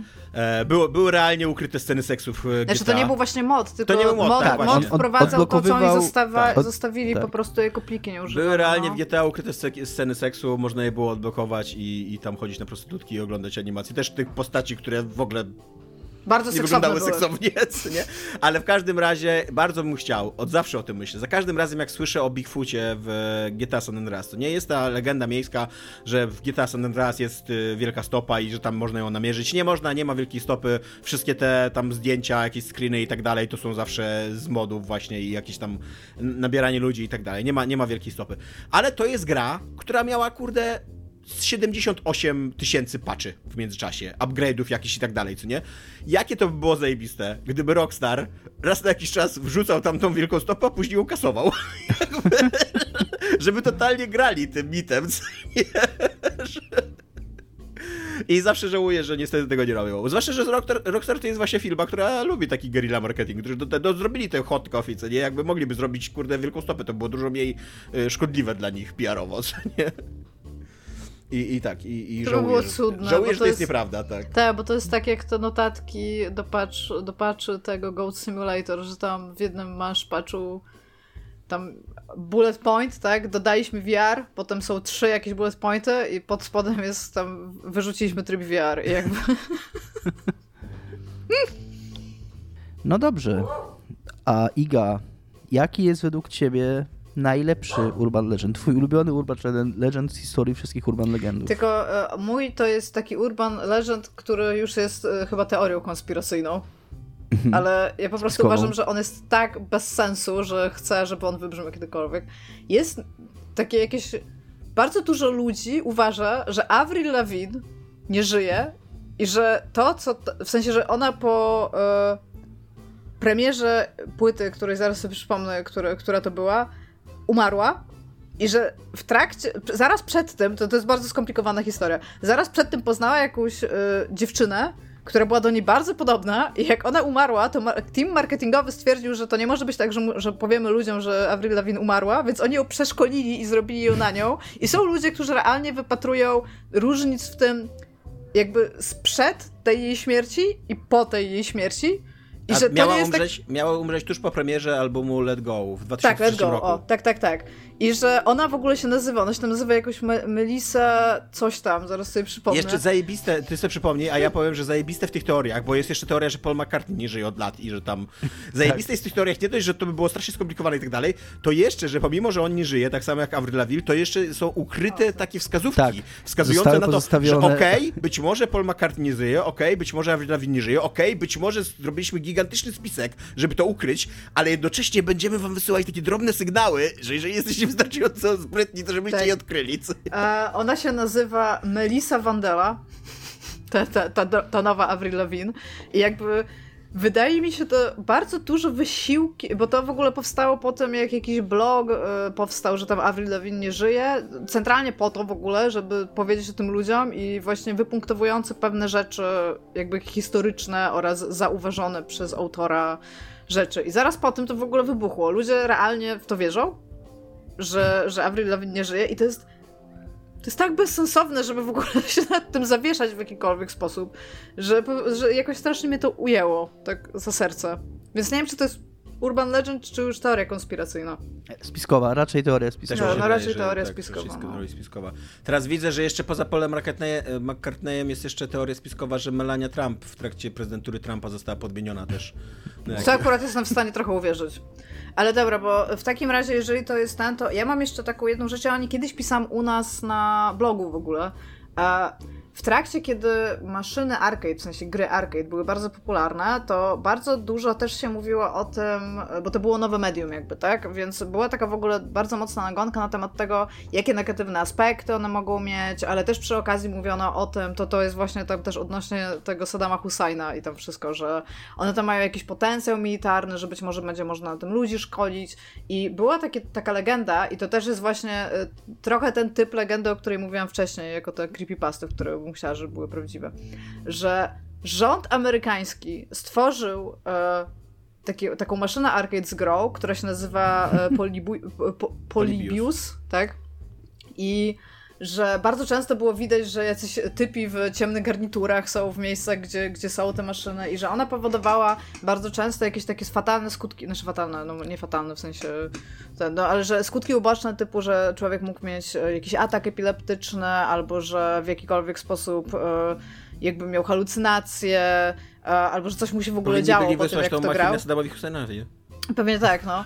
No i że, że zaraz po tym, kiedy ona się gdzieś pojawiała, to zaraz potem znikała jakby bez śladu i że y, ona tam była y, chyba głównie w tym tak zwanym Midwest, y, czyli tym jakby połowie, te, te Stany jakby na, na, środku Stanów Zjednoczonych miały tę legendę, ale czasami tam były też tam na wybrzeżach i jakby to się tak przenosiło dosyć długo, dopóki no oczywiście jakby, ja chyba, chyba nawet w ogóle rząd się odezwał, że to nie jest prawda, że jakby tam, wiecie, jak można wierzyć yy, komunikatom rządowym. zasadniczo właśnie. I, i, im bardziej, tak im bardziej się zaprzecza, nie? co nie takiej teorii, tym ma ona wyższą wiarygodność. Tak, tak, ale właśnie, że y, bardzo dużo ludzi tam też zaginęło, jak w nią grało. No taki, taki straszak troszeczkę chyba na to, żeby głównie tam dzieciaki nie grały tam w gry, natomiast nic się nie zachowało o samej grze, ale po, po tej legendzie jakby doczekaliśmy się iluś wydań tego, jak ta gra mogłaby wyglądać, tak? W sensie ludzie zaczęli robić gry, które się tak nazywają, tylko po to, żeby jakby do tego się tak mrugnąć okiem. I uważam, że to jest pretty cool, że wymyśliliśmy sobie taką urban legend. To prawda. Tomek? Moja absolutnie e, ukochana, tak, bo to jest, e, którą najbardziej lubimy, Urban Legend, to jest ta o tym, że można Aerith ocalić w Final Fantasy VII, w tym oryginalnym Final Fantasy VII. W oryginalnym Fantasy VII ona się taka nie nazywała. Nazywała się i tak i tak w oryginalnym Assas e, nie. Assassin's Creed. Nie, miał, oryginalny Final Fantasy VII miał tylko jedną angielską wersję i nazywała się nie Aeris. Jest e, e, teraz u, e, jakby zostało ujednolicone nazewnictwo, jest Aerith. Przestań mnie tutaj dręczyć z tego powodu. Ja ci nie dręczę, ja ci mówię, jak ta postać się nazywa. Dobra, ja chcę usłyszeć tą legendę. Jak, no, jak mogłam tego dokonać? Y, nie, to w ogóle to był cały szereg w ogóle przedziwnych jakichś y, mambo jumbo, co nie? Każda, każda, każdy człowiek ci mówi co innego. Czy że, tam, musisz wyjść przed Że trzeba było ją wylewelować w ogóle do maksymalnego poziomu przed śmiercią, że trzeba było jakieś tam zbotek czokobosy w ogóle łapać i, i coś tam, że po zakończeniu gry mogłeś coś tam wrócić, albo jakiegoś starego save odpalić, coś tam tak dalej nie dało się, co nie? Jakby to, to jest nieprawda, nie można Erit ocalić, aczkolwiek jakby taki, taki tragiczny wymiar tej legendy miejskiej, tej taki, taki właśnie, e, że to jest śmierć fikcyjnej postaci, który, która ludzi tak dotknęła, że oni tak bardzo jej przyczyli, że w ogóle budowali te teorie i rozpowszechniali je i ludzie w to wierzyli i powtarzali, tylko, tylko po to, żeby tą fikcyjną Aerith w tej grze uratować, ocalić, co nie, żeby zrobić więcej niż człowiek jest w stanie zrobić, co nie? żeby odkręcić jakoś przeznaczenie. Wiadomo, że dopiero w następnym Final Fantasy VII można odkręcić przeznaczenie. E, ale tak, ale jakby mówię, taki, no, taki tragiczny, fatalistyczny wymiar tej, e, tej legendy mnie, mnie zawsze urzekał, że, że ktoś może być tak, e, tak z, taką bliską relację, tak, tak zakochany w tej aerii, tak, albo zaprzyjaźniony, niekoniecznie zakochany, co nie? Ja nie mam właściwie tutaj. Ja miałem tutaj wpisane to na gości. Jakoś tak chyba sobie skleiłem te dwa, te dwa pytania o ulubione Urban Legend i o to, które chcielibyśmy żeby było prawdą e, i nie mam na to dodatkowej odpowiedzi, ale i Aeris niech kurna ginie pod 10 stóp pod ziemią, e, ponieważ jest mroczna część tej historii, którą też e, znalazłem, jak googlałem na ten temat, która, w której sposobem na jej ocalenie było poświęcenie Tify. Taka była, taka, Taka była jedna z historii, że można było sprawić, żeby Tifa się, mm, się poświęciła dla, dla uratowania życia Eris i uważam, że to, byłby, to byłaby tragedia prawdziwa dopiero i więc niech, nie, niech gnije. E, A jakie Urban Legends z kolei chcielibyście, żeby na zawsze już zginęło, tak jak Eris i już nigdy nie powstało zmarłych i już nigdy nie było powtarzane więcej Iga? Ja bardzo nie lubię. Mm, o, to jest właśnie coś takiego, co ja uważam, że trochę spełnia jakąś funkcję. To jest to, o czym mówiliśmy, czemu one są popularne. A, ale uważam, że. No, że to jest głupie i powinniśmy przestać tak myśleć. Jak się mówi o teoriach językowych, to bardzo często pada takie stwierdzenie, że Eskimosi, czyli Inuit, mają tam tysiąc słów na śnieg. Co nie jest w ogóle prawdą.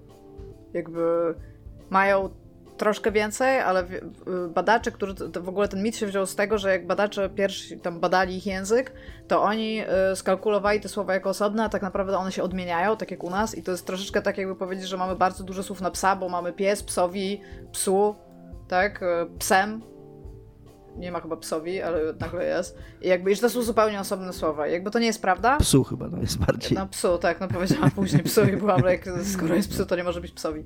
A, no ale tam wiecie, że tam y, psi albo coś takiego i że to wszystko tam, ten, ale źródło słów jest jakby jeden i ten sam. I tak, mają, mają tam dosłownie jakieś tam dodatkowe słowa, ale to nie jest tam tysiące i jakby ja rozumiem, że to fajnie się cytuje w momencie, kiedy chce się powiedzieć, że język w jakiś sposób e, opisuje rzeczywistość, w której jesteśmy i one nawzajem sobie tam kształtują, tak? Ta hipoteza Sapira-Whorfa. Bardzo prosta hipoteza. I fajnie, że można czegoś takiego użyć, żeby to powiedzieć, ale to nie jest prawda jakby i strasznie mnie to triggeruje, szczególnie, że moim konikiem jakby na kulturoznawstwie byli Inuit i to mnie bardzo boli, jak ktoś tak w ogóle mówi.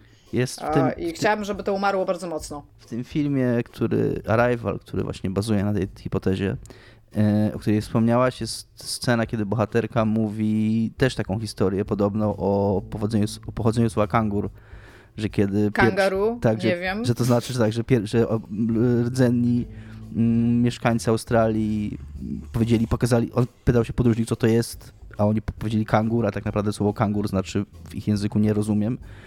Co też nie jest prawdą. Jakby ona mówi tak. później w tym filmie, że to, jest, że to nie jest prawda, że tak nie było. Więc tak, Tomek, co byś chciał, żeby umarło? Ja bym chciał, e, to będzie teraz bardzo taka specyficzna według e, z mojej, z mojej dziedziny, z dziedziny mojego doktoratu, jest sobie komiks Mouse, który jest jednym z najsłynniejszych komiksów wszechczasów.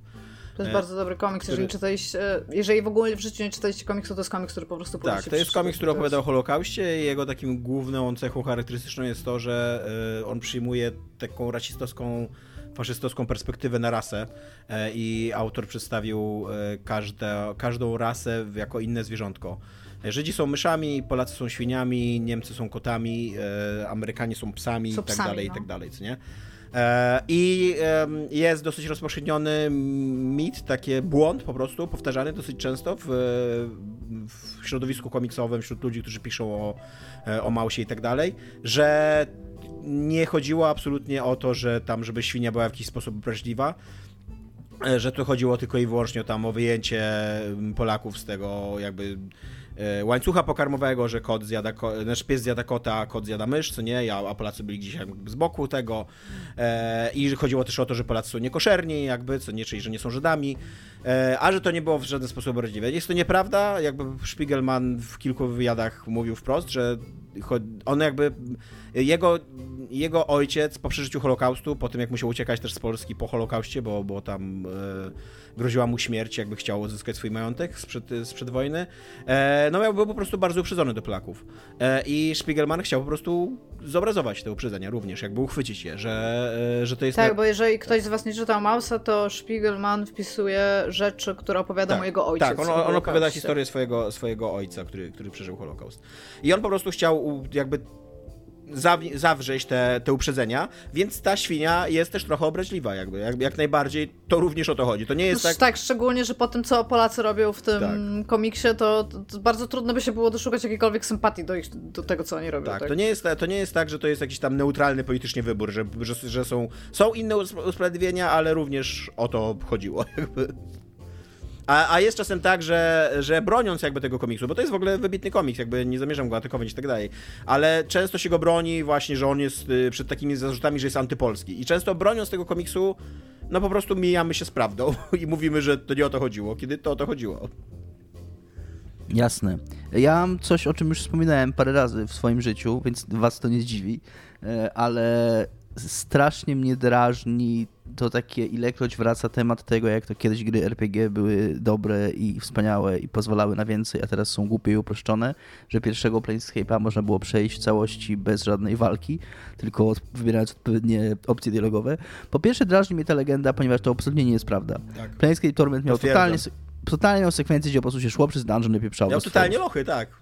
Tam nie było czegoś takiego, że mogłeś tyle lochy ominąć. One były totalnie fabularnie, w głównym wątku trzeba było iść i ten. I jasne, jak to się mówi technicznie, nie wiem, teoretycznie, bardzo w takiej abstrakcyjnej teorii, można było używać jakiegoś tam przekradania się, jakiegoś tam gliczować tą grę. To jest coś swoją drogą, o co ja zapytałem, mm, rozmawiałem z jednym z projektantów głównych Planescape'a, kiedy wychodził ten nowy Torment. Nie pamiętam w tej chwili jego nazwiska. E, I spytałem go, to on też mi na to odpowiedział, że bardzo teoretycznie było to możliwe, to znaczy trzeba było trochę tak gliczować tą grę, albo nie było to w każdym razie wpisane w standardowe przejście tego. I trzeba było grać bardzo wbrew intencji gry. Bardzo, bardzo wbrew intencji twórców. To nie było tak, że one były zaszyte jakoś super. No to tak jak ja grałam w Dishonored bez skradania się. Jakby gra ewidentnie nie chciała mi na to pozwolić. ale no. Tak. No, teoretycznie możesz walczyć, skradać się albo hakować. Ale no. właśnie no. o, o, to mi chodzi, że jakby teoretycznie ale bardziej chyba nawet teoretycznie jest w Tormencie. To znaczy, to w ogóle nie jest wpisane w żaden sposób w design tej gry. Trzeba ją po prostu psuć, żeby, żeby tak w nią grać. E, a drażni mnie to po pierwsze dlatego, że to nie jest prawda, tak jak mówiłem, a po drugie drażni mnie to dlatego, że to też sprzedaje taki fałszywy wizerunek tego, że tak, tak zwane skill checki w dialogach, że po prostu masz odpowiedniego skilla i wybierasz odpowiedni dialog i to ci pozwala przejść jakiś, jakiś kawałek gry że to jest coś dobrego. Ja przez długi czas też w to wierzyłem. Nie wiem, nie wiem do końca skąd się bierze takie poczucie u graczy, taka potrzeba. Być może dlatego, że takie rozwiązanie niesiłowe wydaje się sprytniejsze, takie bardziej, nie wiem, nieoczekiwane, ale to nie jest żaden gameplay. Bo to jest coś, z czym gry sobie nie poradziły od tamtego czasu do dzisiaj, żeby uczynić rozmowy atrakcyjnymi pod względem rozgrywki. Niestety dlatego gry, w ogóle gry mają taki problem z przemocą. Disco Elysium wchodzi na scenę. Okej, okay, okej, okay, w pewnym sensie masz rację, to prawda. To prawda, no nie pomyślałem Disco Elysium. Swoją drogą trochę to wskazuje na to, że w tym porównaniu, że Disco Elysium to jest nowy Planescape, właśnie Disco Elysium wychodzi z, mm, z obronniejszą ręką, jeżeli można wyjść z bardziej obronną ręką od kogoś.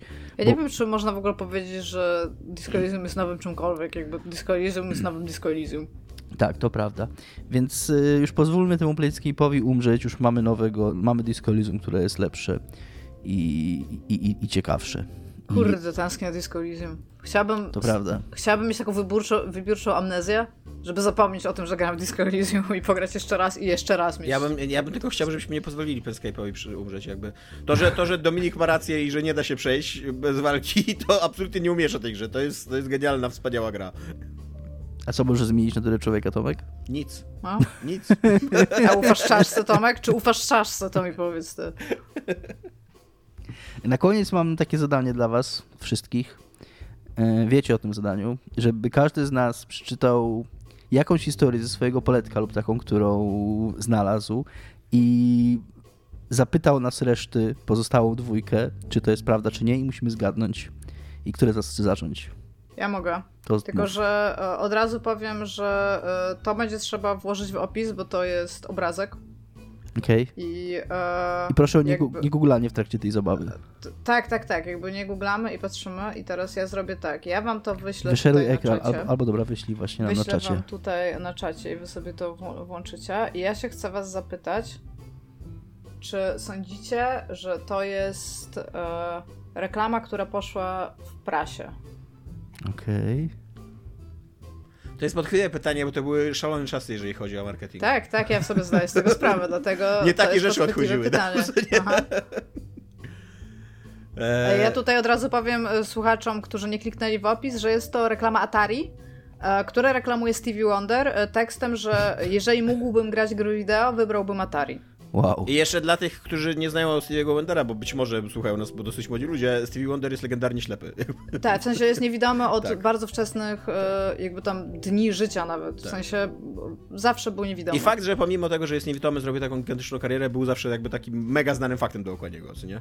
Mhm. Ja obstałem, że tak, że to jest prawdziwa reklama. To ja dla... ja powiedziałbym jednak, że nie.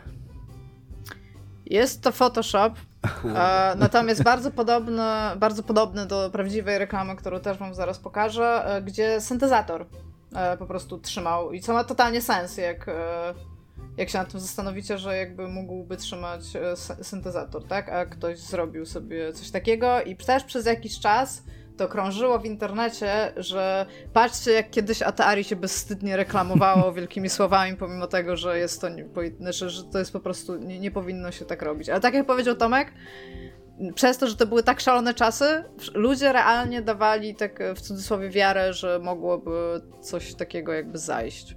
Więc tak, dziękuję, to jest, e, to było moje, myślę, że ja jestem zadowolona z tego, Bardzo jak ładne. to zadanie. Ja, ja mam punkt jest dla mnie, więc tym bardziej jestem zadowolony. Tomek, twoja zagadka?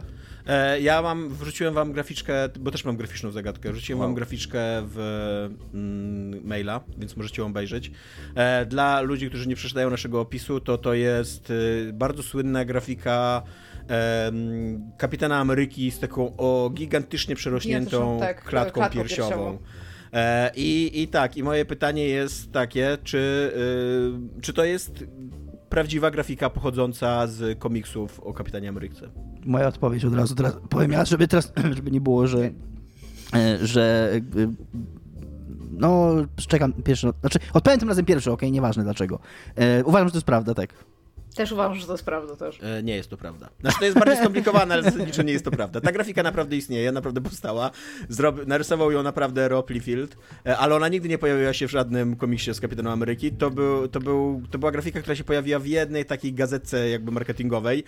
On ją, on rysował tego Kapitana Amerykę późno w nocy i redaktor mu nie chciał go puścić, ale on powiedział, że ma to w dupie, on już, on już nie będzie rysował go drugi raz. On wiedział, że ten rysunek jakby jest ułomny i że nie powinno to tak wyglądać. Jest, bo I... nawet ta gwiazdka jest, którą ma na klacie, jest źle tak, perspektywicznie na, na, i, I on jest do dzisiaj, do dzisiaj jakby jest y, prześladowany za to, że właśnie, że tak karykaturalnie przedstawiał Kapitana Amerykę jak jakiegoś takiego właśnie, kurde, Arnolda Schwarzeneggera i tak dalej no nie, jakby w jego komiksach, takich normalnych komiksach, w serii komiksowej Kapitan Ameryka, którą tworzył, Kapitan Ameryka nie wyglądał tak. To jest grafika promocyjna, która po prostu stała się tak popularna, że wszyscy uważają, że Rob Liefeld tak rysował Kapitan Ameryka. E, ja mam dla was zagadkę, wybrałem sobie takie poletko, o którym wiecie relatywnie mało, więc e, jest to Magic the Gathering. E... Ja mówię od razu tak, nie, tak. ściany nie mogła tak. To prawda. ale posłuchajcie, e, historia jest taka, dotyczy takich bardzo wczesnych, nie takich super wczesnych, ale no, późniejsze lata 90., czyli powiedzmy kilka lat po powstaniu Magica. Na jednym z pierwszych turniejów w 97 roku na Proturze, gdzie grał John Finkel, jeden z takich najbardziej znanych w tamtych czasach pierwszych profesjonalnych graczy Magica. I on grał wtedy w, w turnieju Extended, w którym można było grać trochę starszymi kartami. A te pierwsze karty do Magica były szalone. Tak jak potencjalnie reklamy Atari w latach 80. I jedną z kart, w którą grano w tamtych czasach był Chaos Orb. Była to karta, która miała w tekście coś takiego. Trzeba było rzucić monetą. E, nie, przepraszam, trzeba było y, rzucić tą kartą y, tak, żeby ona przynajmniej raz się obróciła w powietrzu i te karty, na które spadła, były niszczone. Więc przeciwnicy wiedzieli, że ludzie tą kartą grają, więc sobie rozstawiali na stole jak najszerzej te karty, żeby ten Chaos Orb, kiedy spadnie, to nie dotknął jakiejś większej, większej liczby kart. I według tej historii John Finkel na tym proturze, grając w jakimś tam półfinałowym czy ćwierćfinałowym, bardzo ważnym meczu, który decydował o bardzo wielkich pieniądzach, bo wtedy to były takie początki i, i wszyscy byli w ogóle zafascynowani tym, że można było wygrać duże pieniądze grając w Magica. E, podarł tą kartę na kawałki, rzucił ją, rzucił te kawałki w powietrzu i one spadły tam na ileś kart przeciwnika, niszcząc je. I ta przeciwnik oczywiście natychmiast wezwał sędziego, ale sędzia był pod takim wrażeniem. Po pierwsze były to jeszcze czasy. Sędzia był pijany. Po pierwsze to były czasy, to były czasy początków w ogóle m, mm, takiej profesjonalnych rozgrywek w Magica, więc jeszcze nie było takich zasad sędziowania strukturalnie, m, mm, jak, jak, później się pojawiły opracowanych. Mm. I sędzia był pod takim wrażeniem tego pomysłowości tego ruchu, że na niego zezwolił i powiedział, że to jest okej. Okay. Czy to jest prawda według was? Mm, tak, ja już powiedziałem od razu, że tak. Będę się tego trzymał. Mi się wydaje, że nie, bo pewnie jest jakaś ogólna zasada, która mówi o fakcie, że nie można niszczyć kart. Yy, nie jest to prawda. To znaczy, pytany o to Mark Rosewater, czyli główny designer Magica, mm, powiedział, że nie kojarzy, żeby to mogła być prawda. I tak samo ta historia się pojawiała wielokrotnie, ona była mm, na różny sposób opowiadana, jak to często jest z takimi Urban Legends. E, w jednej z wersji właśnie on został wykluczony z tego turnieju, dlatego że nie można było mieć mniej niż 60 kart w talii, więc po podarciu tego, to nie był, to nie był ostatni mecz, a po podarciu tej karty nie miał, już, nie miał, nie miał już legalnej liczby kart w talii. Natomiast Mark Rosewater też odpowiadając na to pytanie, to jest ciekawe, powiedział, że jest jakieś ziarno prawdy w tej historii. E, być może dlatego, że ona w takich wielu wersjach się pojawiała i dla jej uwiecznienia, udokumentowania powstało, były takie dwa sety Magica, Unglued i Unplugged, w których były karty nie, nie do normalnego grania, tylko takie jajcarskie, takie żartobliwe sety, czy można było sobie nimi grać towarzysko, takie żartobliwe karty e, nabijające się z różnych trendów w Magicu i tak dalej. I tam stworzyli kartę o nazwie Chaos Confetti, która totalnie miała, która totalnie, totalnie miała to w treści, żeby ją podrzeć, podrzeć i, rzucić, i rzucić kawałki, więc... To jest super akurat. Więc to jest taki fajny, fajny, fajny, jakby fajna rzecz, która wynikła z tego. No dobrze. I tym, tą piękną historią magicową kończymy dzisiejszy odcinek. Dziękujemy wam wszystkim. Przypominałem o naszym patronajcie. Tomek, podziękuj tym ludziom, co zawsze im dziękujesz, bo ja zapomniałem sobie zapisać. Ale e, wspaniale, dzisiaj poprowadziłeś odcinek. Ja jestem totalnie nieprzygotowany w ogóle na tą niespodziankę i nie mam tej listy. To jakiś tam Michał Tobek, Mafinek, dziękujemy wam. Łukasz jeszcze. Łukasz. Mam, mam, mam, mam. Nie, nie mam.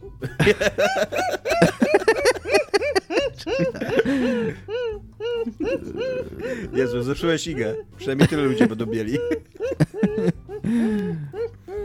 Mufinek, Michał Jarosław Bartek. Dziękujemy o. wam bardzo. To, to Tomaszowi jednak nie dziękujemy. Spadaj Tomasz. Chyba, że odnowisz za 200, to dostaniesz znowu podziękowanie. Czekaj, może już dziękujemy, jakby wiesz. O Jezu, jest to śmieszne. Przepraszam. O Jezu. O. Tak, w każdym razie tak ciężko teraz powiedzieć, żeby się nam dawali na Patronite'a, bo już nie może być, co nie, z wspieraniem nas na Patronite. Te pieniądze bardzo nam pomagają i sprawiają, że możemy istnieć dalej i robić to z taką chęcią i zaangażowaniem i regularnością jak dotychczas. I dziękujemy. Cześć. Hej.